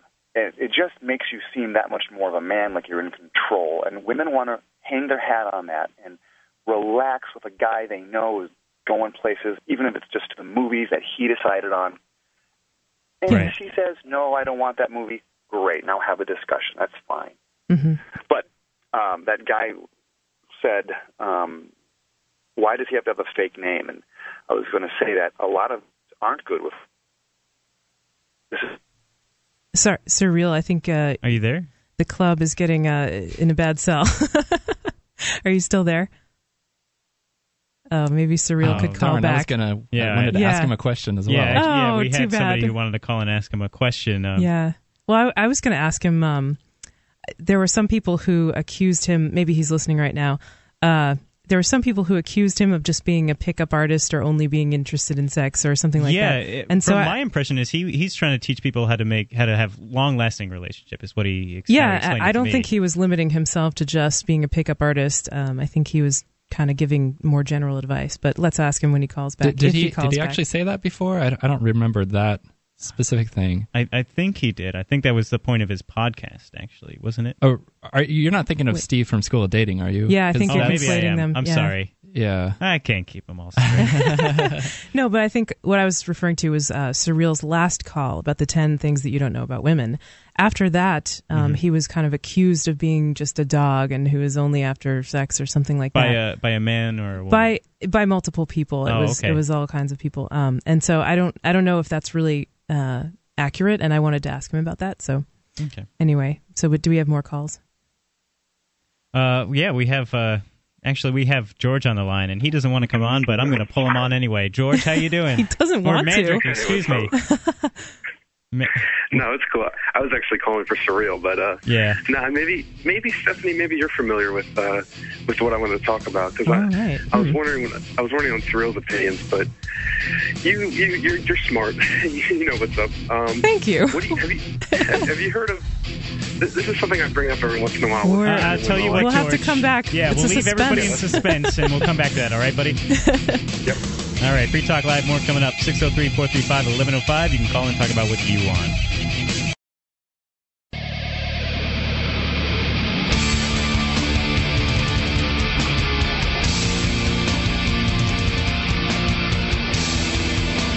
This is Free Talk Live, the Sunday edition. 603 435 1105 gets you uh, gets your call on the air. This is Luther. And Will? And Stephanie. And we uh, just got done talking to our friend Surreal about uh, what women want. Uh, he had some questions for Steph. Uh, she had some questions for him. And uh, now we got a caller on the line who has some more questions for Stephanie. Uh, Mandrick, you with us? Yep, I'm here. All Not right. blowing your nose this time. you all done with that? That's not Yeah, I'm good. he knows I'm just kidding. we love Mandrick. We love him for his baklava. Indeed. Yeah, that's all I'm good for. Maybe you keep, keep now you, you around know for a that's reason. not true. okay, so what was I your got- I question? got- well, I was calling, um, like I said, I was calling for Surreal, but I think Stephanie would be, uh, uh, Steph- uh, definitely Surreal and Stephanie would uh, be really, I'd like their feedback on this. And I'm not sure how familiar you are with it, but I was calling about ladder theory. Don't know what you know about it. I've heard of it. Yeah, I've, I actually think I've read it uh, quite a few years ago. Yeah. I'm, but can you give a Can you- synopsis? yeah, I don't know anything about it. If you read it quite a few years ago, you probably read the really, really jaded version. But Yes. there's a. I remember it being out- jaded. yeah, if- for anybody out there, you can uh, Google ladder theory wiki, and it's not as uh, harsh the the, uh, the the updated version. But basically, what it says is that when a man meets a woman, he, he puts her on on his ladder. He says like, "Oh, look at this girl," you know, like, "Oh, look, Stephanie." You know, I'd want to, I'd do her when I was not drunk, you know, and I'd, I'd write Thank about you. it. You know, That's a and you just- compliment. If I ever heard one. compliment for the ages. I do her when I was not drunk. and then then let's say I meet Jennifer and I'm like, eh, she's not as good looking as Stephanie, but you know, hey, I'd still if I was drunk, you know, I I, I would I'd do it. And then there's other girls where you basically when you meet a girl, you just you rate you rate them. A guy would rate them like mentally. Maybe he's not even aware he's doing it, Uh-huh. but just naturally. You know, That doesn't you rate seem them on his unreasonable. And put them on his Okay. ladder. Is that the idea? In, in- Exactly. In, and, a man, order. and a man has man has one ladder. It's his it's his F ladder, as the jaded guy would call it. okay. Yep. and that's what he does when he meets a woman. And when a, but now when a woman meets a man, she has two ladders, and you don't necessarily know which ladder you're on. You can either be on the friends ladder, which is you know you get nothing, or you're on the real ladder, which is you know you know that's where uh, that's the people she's basically sleeping with. So Or guy she's interested girl, in. you know, Yeah. yeah, like she's pursuing that or you know actively doing it, which- whichever. But maybe a guy doesn't know necessarily because maybe he's. I- I'm not really great at explaining this. The website. No, it's making it's making But- sense. Mm-hmm. So there's basically And a ranking system based on certain characteristics yeah, for but it gets and women. really deep. It gets deep, and I think uh, a lot of where a lot of people disagree on, especially with me, because I kind of feel this way. It explains. It does. I think it does a great job of explaining why a man can't be friends with a woman that he wants to have sex with. It, it, I mean, it really, it really does a good job of explaining it. And people are like, "Well, no, I can still be friends with these girls." And I'm like, "Okay, but if you're friends with somebody and this girl just randomly says, you know, let's do it right now, and you say yes, how can it? It, it explains, you know, it's like it's not really a friend if you're trying to have sex with this person, you know." Uh, yes, I sort of I, I sort of know what you're saying. Um, Okay. like if a if a guy you're saying like a straight guy can't really claim to be friends with a girl because if he actually is interested in the girl. Uh, because Exactly. because if she said the word, he would jump at the chance to Right. sleep with her. Exactly. And I consider myself friends with Luther, but if he was, you know, I don't care how drunk I am, and I was pretty drunk with Luther. You know, you know just I'm how to just make a boy feel uh, feel pretty, Mander. Thank you. So that's what that's really I was wondering about. I was wondering what Surreal thought about it, and uh, you know his opinion on the whole matter. Because I felt like, oh, this guy, he, he really knows his stuff. Like uh, when he calls, and I know he has some controversial things, but at least he at least he's calling and putting it out there. You know. Yeah. Uh, Uh, Mandrick, what one more thing that I wanted to bring up. Um, I just I pulled up the ladder theory real quick as you were uh, explaining it, and there was something on there also about you know men's ladders or whatever based on uh, being based on looks mostly, and There there is a breakdown, yes. yes, and women's ladders being based on uh, you know attraction, which is not necessarily the same as looks, and also um, like m- kind of money, power, dominance uh, type yeah, the, uh, deal. the word you're looking for, I think, is uh, status. status. Yep. Yeah. In a way. there there is a lot of that out there, and I I can agree with. It, it's it's it's tough because it can be really harsh towards women, Mhm. and I and I and I think it's it, to some extent. Like I said, I don't necessarily consider it Bible, but it really makes a lot of sense. You know, it just seems to me like uh, you know, there are women like that, of course, you know, but there's men like that too. There's there's plenty of jerks Right. around that just you know that's all they want. Yeah. Well, I but- don't think it makes a man a jerk necessarily to have an idea of uh, women in his life that he would more be more or less likely to want to pursue. I mean, it, that there's nothing wrong with that. Right. I I I have to say that I, I can be friends with women I'm attracted to. I that doesn't necessarily mean I want to sleep with them. I mean compatibility is a big thing for me. Um, uh, but if there is a woman I want to pursue, I do not want to just be her friend. You know, I uh, Exactly. Well, they have a term for that. yeah. If you're if you're Being on a her guy? friends ladder, yeah, if you're that guy and you're on her friends. Okay, like those movies, you know, where oh the girl, the boy next door, and their friends growing up, Yeah, and she's yeah. dating all the jerks. He, yeah, You know, he's in love with her and he- wonders why. Yeah, she always comes crying to him. end- Yeah, and at the end of the movie, you know, oh, oh, you're the guy that I always wanted. That never happens. No. It never happens. it just never happens. Because I was that Let's guy growing up, and it's and it's like I know plenty of guys like that, and, and they have a term for that. It's called the uh, intellectual whore. Basically, that's the guy. It's a great term. It's the guy that she goes to to like be intellectual with, and then she runs off to the jerk to sleep with him. Right. I, I mean, that's actually pretty common. I would say. I, I don't think there's there's an untruth to that. Like there are some people who have, uh, I guess women in particular, who have who have guy friends that they want to be, you know, crying on their shoulder and talking to and hanging out with, and maybe that friend actually has feelings for them. Mm-hmm. But but when it comes to actual dating or sex or whatever, they they prefer a different guy, and they're going to always Yeah, choose the right. guy over their friend. Right. Yeah, and I mean, I I don't really think that's necessarily like too fair or nice, right? To sort of take advantage and take someone's emotional Yeah, energy. The nice guy, Uh, the one that's the that friend. would be the phrase I would use for it is taking advantage. yeah, taking advantage. it's like they they're they're taking, but they're not really giving. I guess they're not giving And the guy I what he wants. Most, yeah. I think most women, like especially like you know the high school years, I don't even. Most of them probably don't even realize they're doing it. They they really just think like, oh, this guy genuinely, gen, you know, he's genuinely just wants to be that shoulder for Well, me. to he- he's probably usually enabling that behavior as well by continuing to come back and thinks, oh, well, you know, maybe at some point, you Yeah. know, she'll see me for who I am. or maybe not being honest about his feelings for her. That too. Yeah. And and to don't get us wrong, like if you're listening to this and you're and you're thinking that we're bashing on women or anything, like that is not what I'm No. trying to do at all. Like there are there are certainly unethical things that everyone does in dating, you know, from sure anyone. Um, but but yeah, I think I think if there's someone who, in general, as a general rule, no matter what the genders, if there's uh, a friend who wants to be more than friends with uh, someone else, and that someone else isn't returning that affection, then uh, it's probably kind of a one-sided uh, deal, and it's not not too Yeah, cool. That's not a real relationship. Yeah. You you need to be straight up honest. I mean, I was Yes. I, I did the intellectual whore thing for a couple of years, and it just And now you're just a whore. was- I realized- yeah, now, oh yeah. Or for the baklava. Honesty is the best policy, really. Yep. All right. Exactly. Thanks, Communicate. You got to communicate. Yep. Thanks, Mandrick. All right. Free Talk Live, 603 435 1105. Uh, Have you ever been the, the uh, on the other end? Are Have you on the bottom of the friend trap? ladder? Yeah. Call us in, let us know.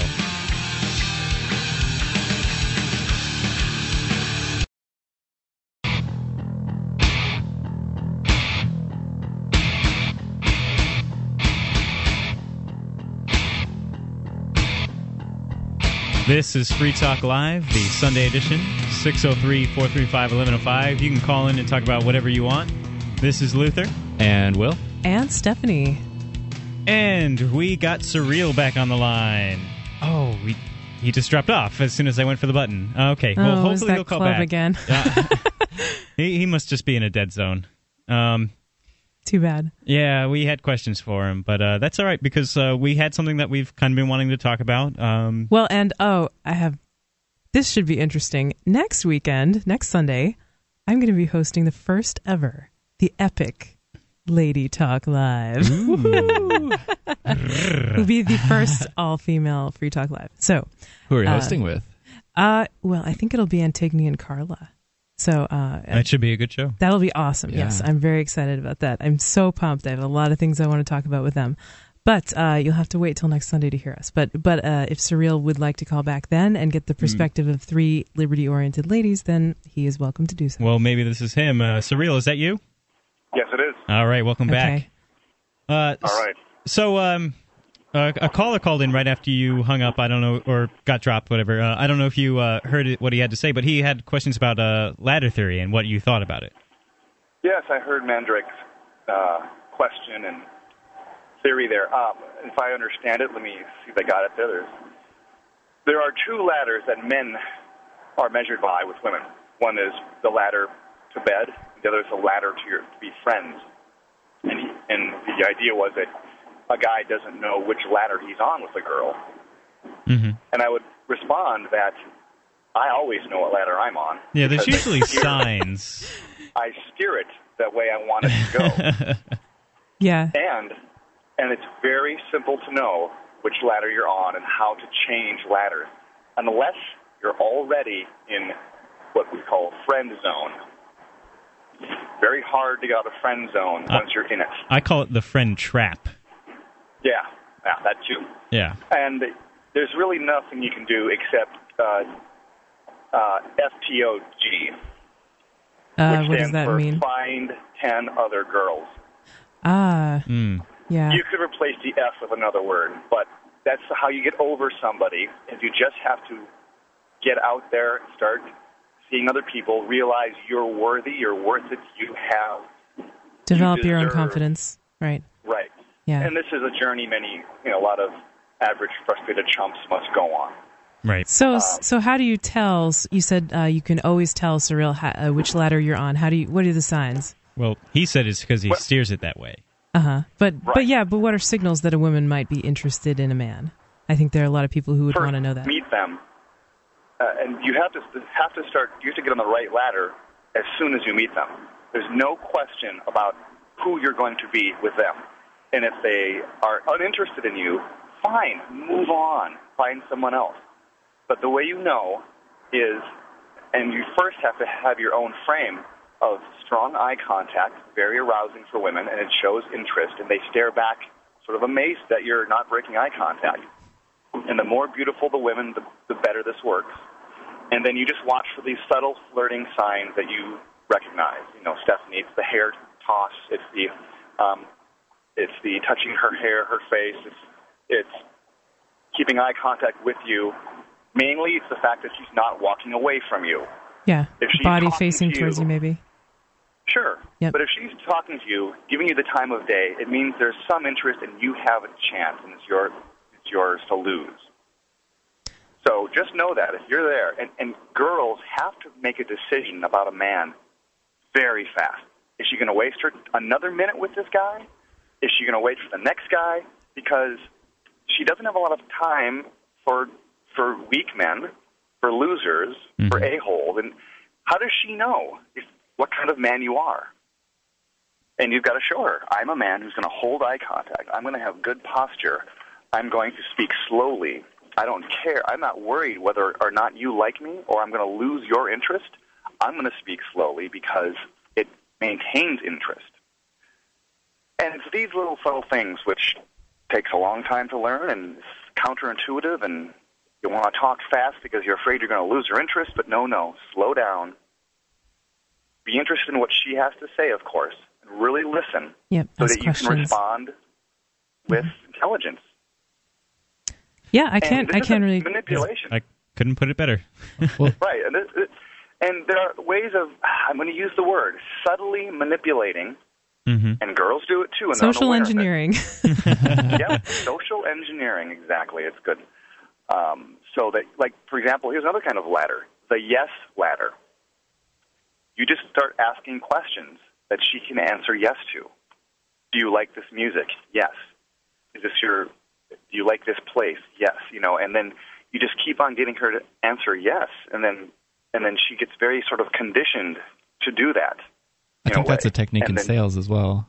yep. Yes, it is. Well, you're It selling yourself, is. right? not not literally selling yourself, but right.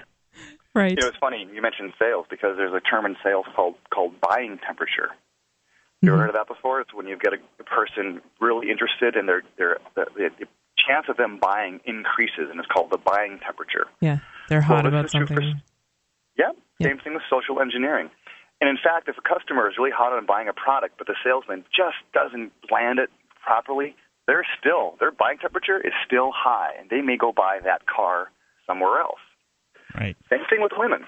If a guy is talking to her and he is interesting, but he's not able to close the deal, her buying temperature is high.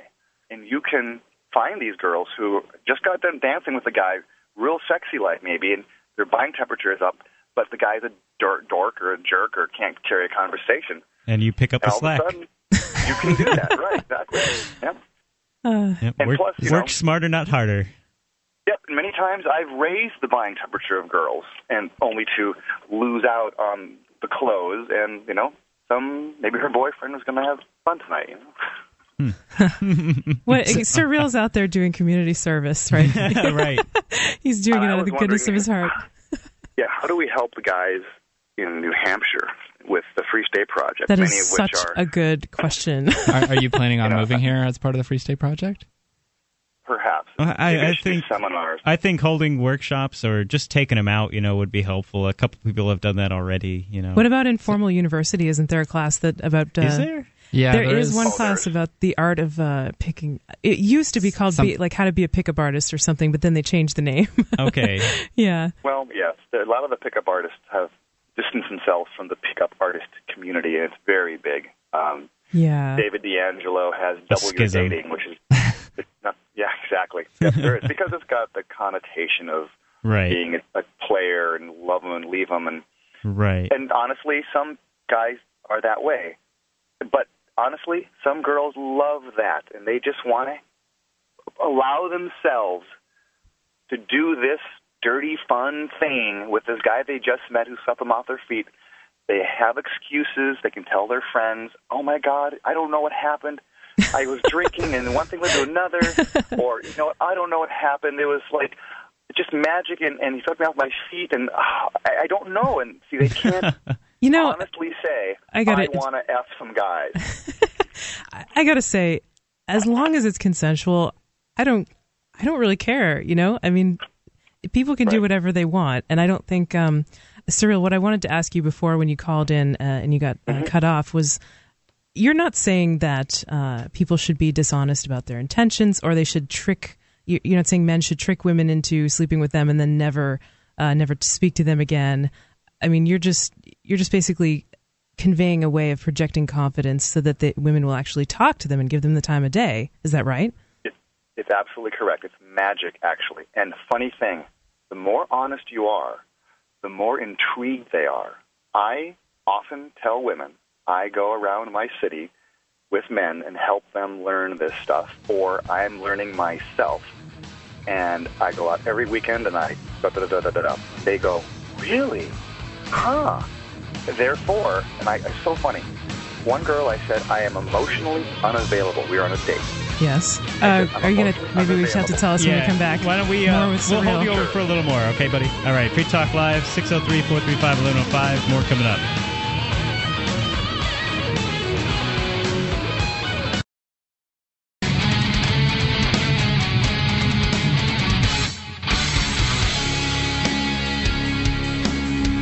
This is Free Talk Live, the Sunday edition. 603 435 1105. Uh, There's still some time for your calls. We might not get them. We have Surreal on the line. But first, this important message. Hey, everybody. Go to english.freetalklive.com if you would like to take a 20 to $30 an hour uh, all online from your home. I'm sorry, I read that wrong. If you would like to make uh, 20 to $30 an hour all online from your home, uh, you'll be conducting English conversations on Skype with folks from other countries, like Japan, for example. So get this. Uh, so, so get this. They will pay you handsomely and help keep you uh, their and help you keep up their already learned English. Uh, let's say Keiko from Japan knows that if she doesn't use it, uh, she will lose it. She needs you uh, for a natural English speaking gift. So get the ebook and discover how to find uh, these passionate people who will pay pay to talk to you on Skype. So check out english.freetalklive.com and start your own online English conversation business. That's english.freetalklive.com. You'll love yourself for it. All right. Uh, and this is Luther with you. And Will? And Stephanie. And we have uh, Surreal on the line. Surreal, you still with us? Still here. All right, great. I was Uh, about to tell a story. yeah, you were you Yeah, were talking about how honesty works uh, and how uh, you'll just tell girls, yeah, I go out every weekend and I uh, help guys to meet and talk to girls and pick them up. I guess. Uh, Or I actually just say I meet. I, I'm dating. Mhm. I'm at a point where I'm dating. I'm loving this. I love being single, and I'm not looking for a long-term relationship. Oftentimes, that's the green light for a girl who says, "Oh, this is so nice. I, I don't want the complications either." takes a lot of the Um, pressure off. Yep. Or what it really does, the real truth is, you you seem not needy, which is the kiss of death. Right. Yeah, neediness is is unattractive. Yeah, even even for a guy, I have to say it's it's really unattractive. Mm-hmm. Right. So I was out with this girl I met online. She was a is a highly intelligent. I was really attracted to her because she's highly intelligent, a very accomplished dancer, uh, and very well known in her dance circles. Tall, thin, gorgeous legs. Wow. So I meet her, and she calls me back and says, "Yes, I've decided to see you again." Well, great, because you know here she's chasing me now. I, I was somehow able to create that frame. The second date, she said, I, I said, well, you know, I'm dating and I'm really not looking for a long term thing. I'm kind of emotionally unavailable at this time, but really like to meet people. And she said, oh, well, you know what? I don't think I can see you anymore. And I said, oh, that's fine. That's cool. i it's just really nice to meet you, and this is we're having a good time here. And that's too bad, but you know, life goes on. Right. Yep. She wrote me a letter saying, "Oh my God, I don't understand these feelings. I hate them and I love them because you're not available to me, and I'm feeling like I really want to go after you now." She's not in so many words, but almost verbatim Yeah. what she said. And she said, "Meet me here at this time in this place." And then we had a really great little love affair that was brief.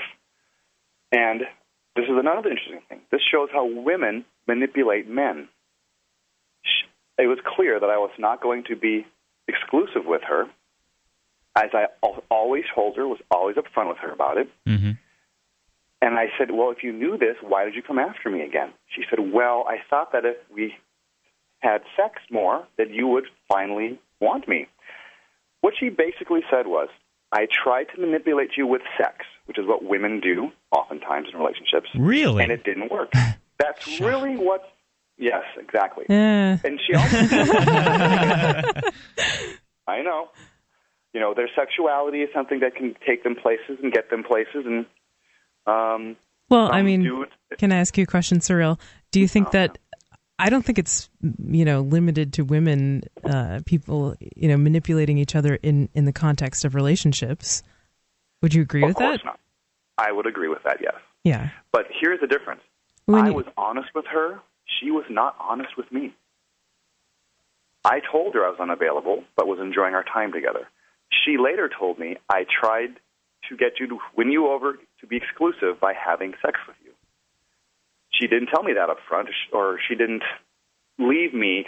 She didn't believe me that I was unavailable. She thought she could change me make me like her so much that I would settle down. Which Yeah, really only ended up hurting herself because she Yeah. didn't Right. get out of the relationship yeah, I, what she I was, wanted. My my previous serious relationship was pretty much that same thing. I was very upfront that I was not interested in marriage at all or children, and uh, she was convinced that she could change my mind about that thing, and it ended poorly on and her her end mostly because you know I just didn't want to do that, and she you know Yeah. had nowhere else she could go with it.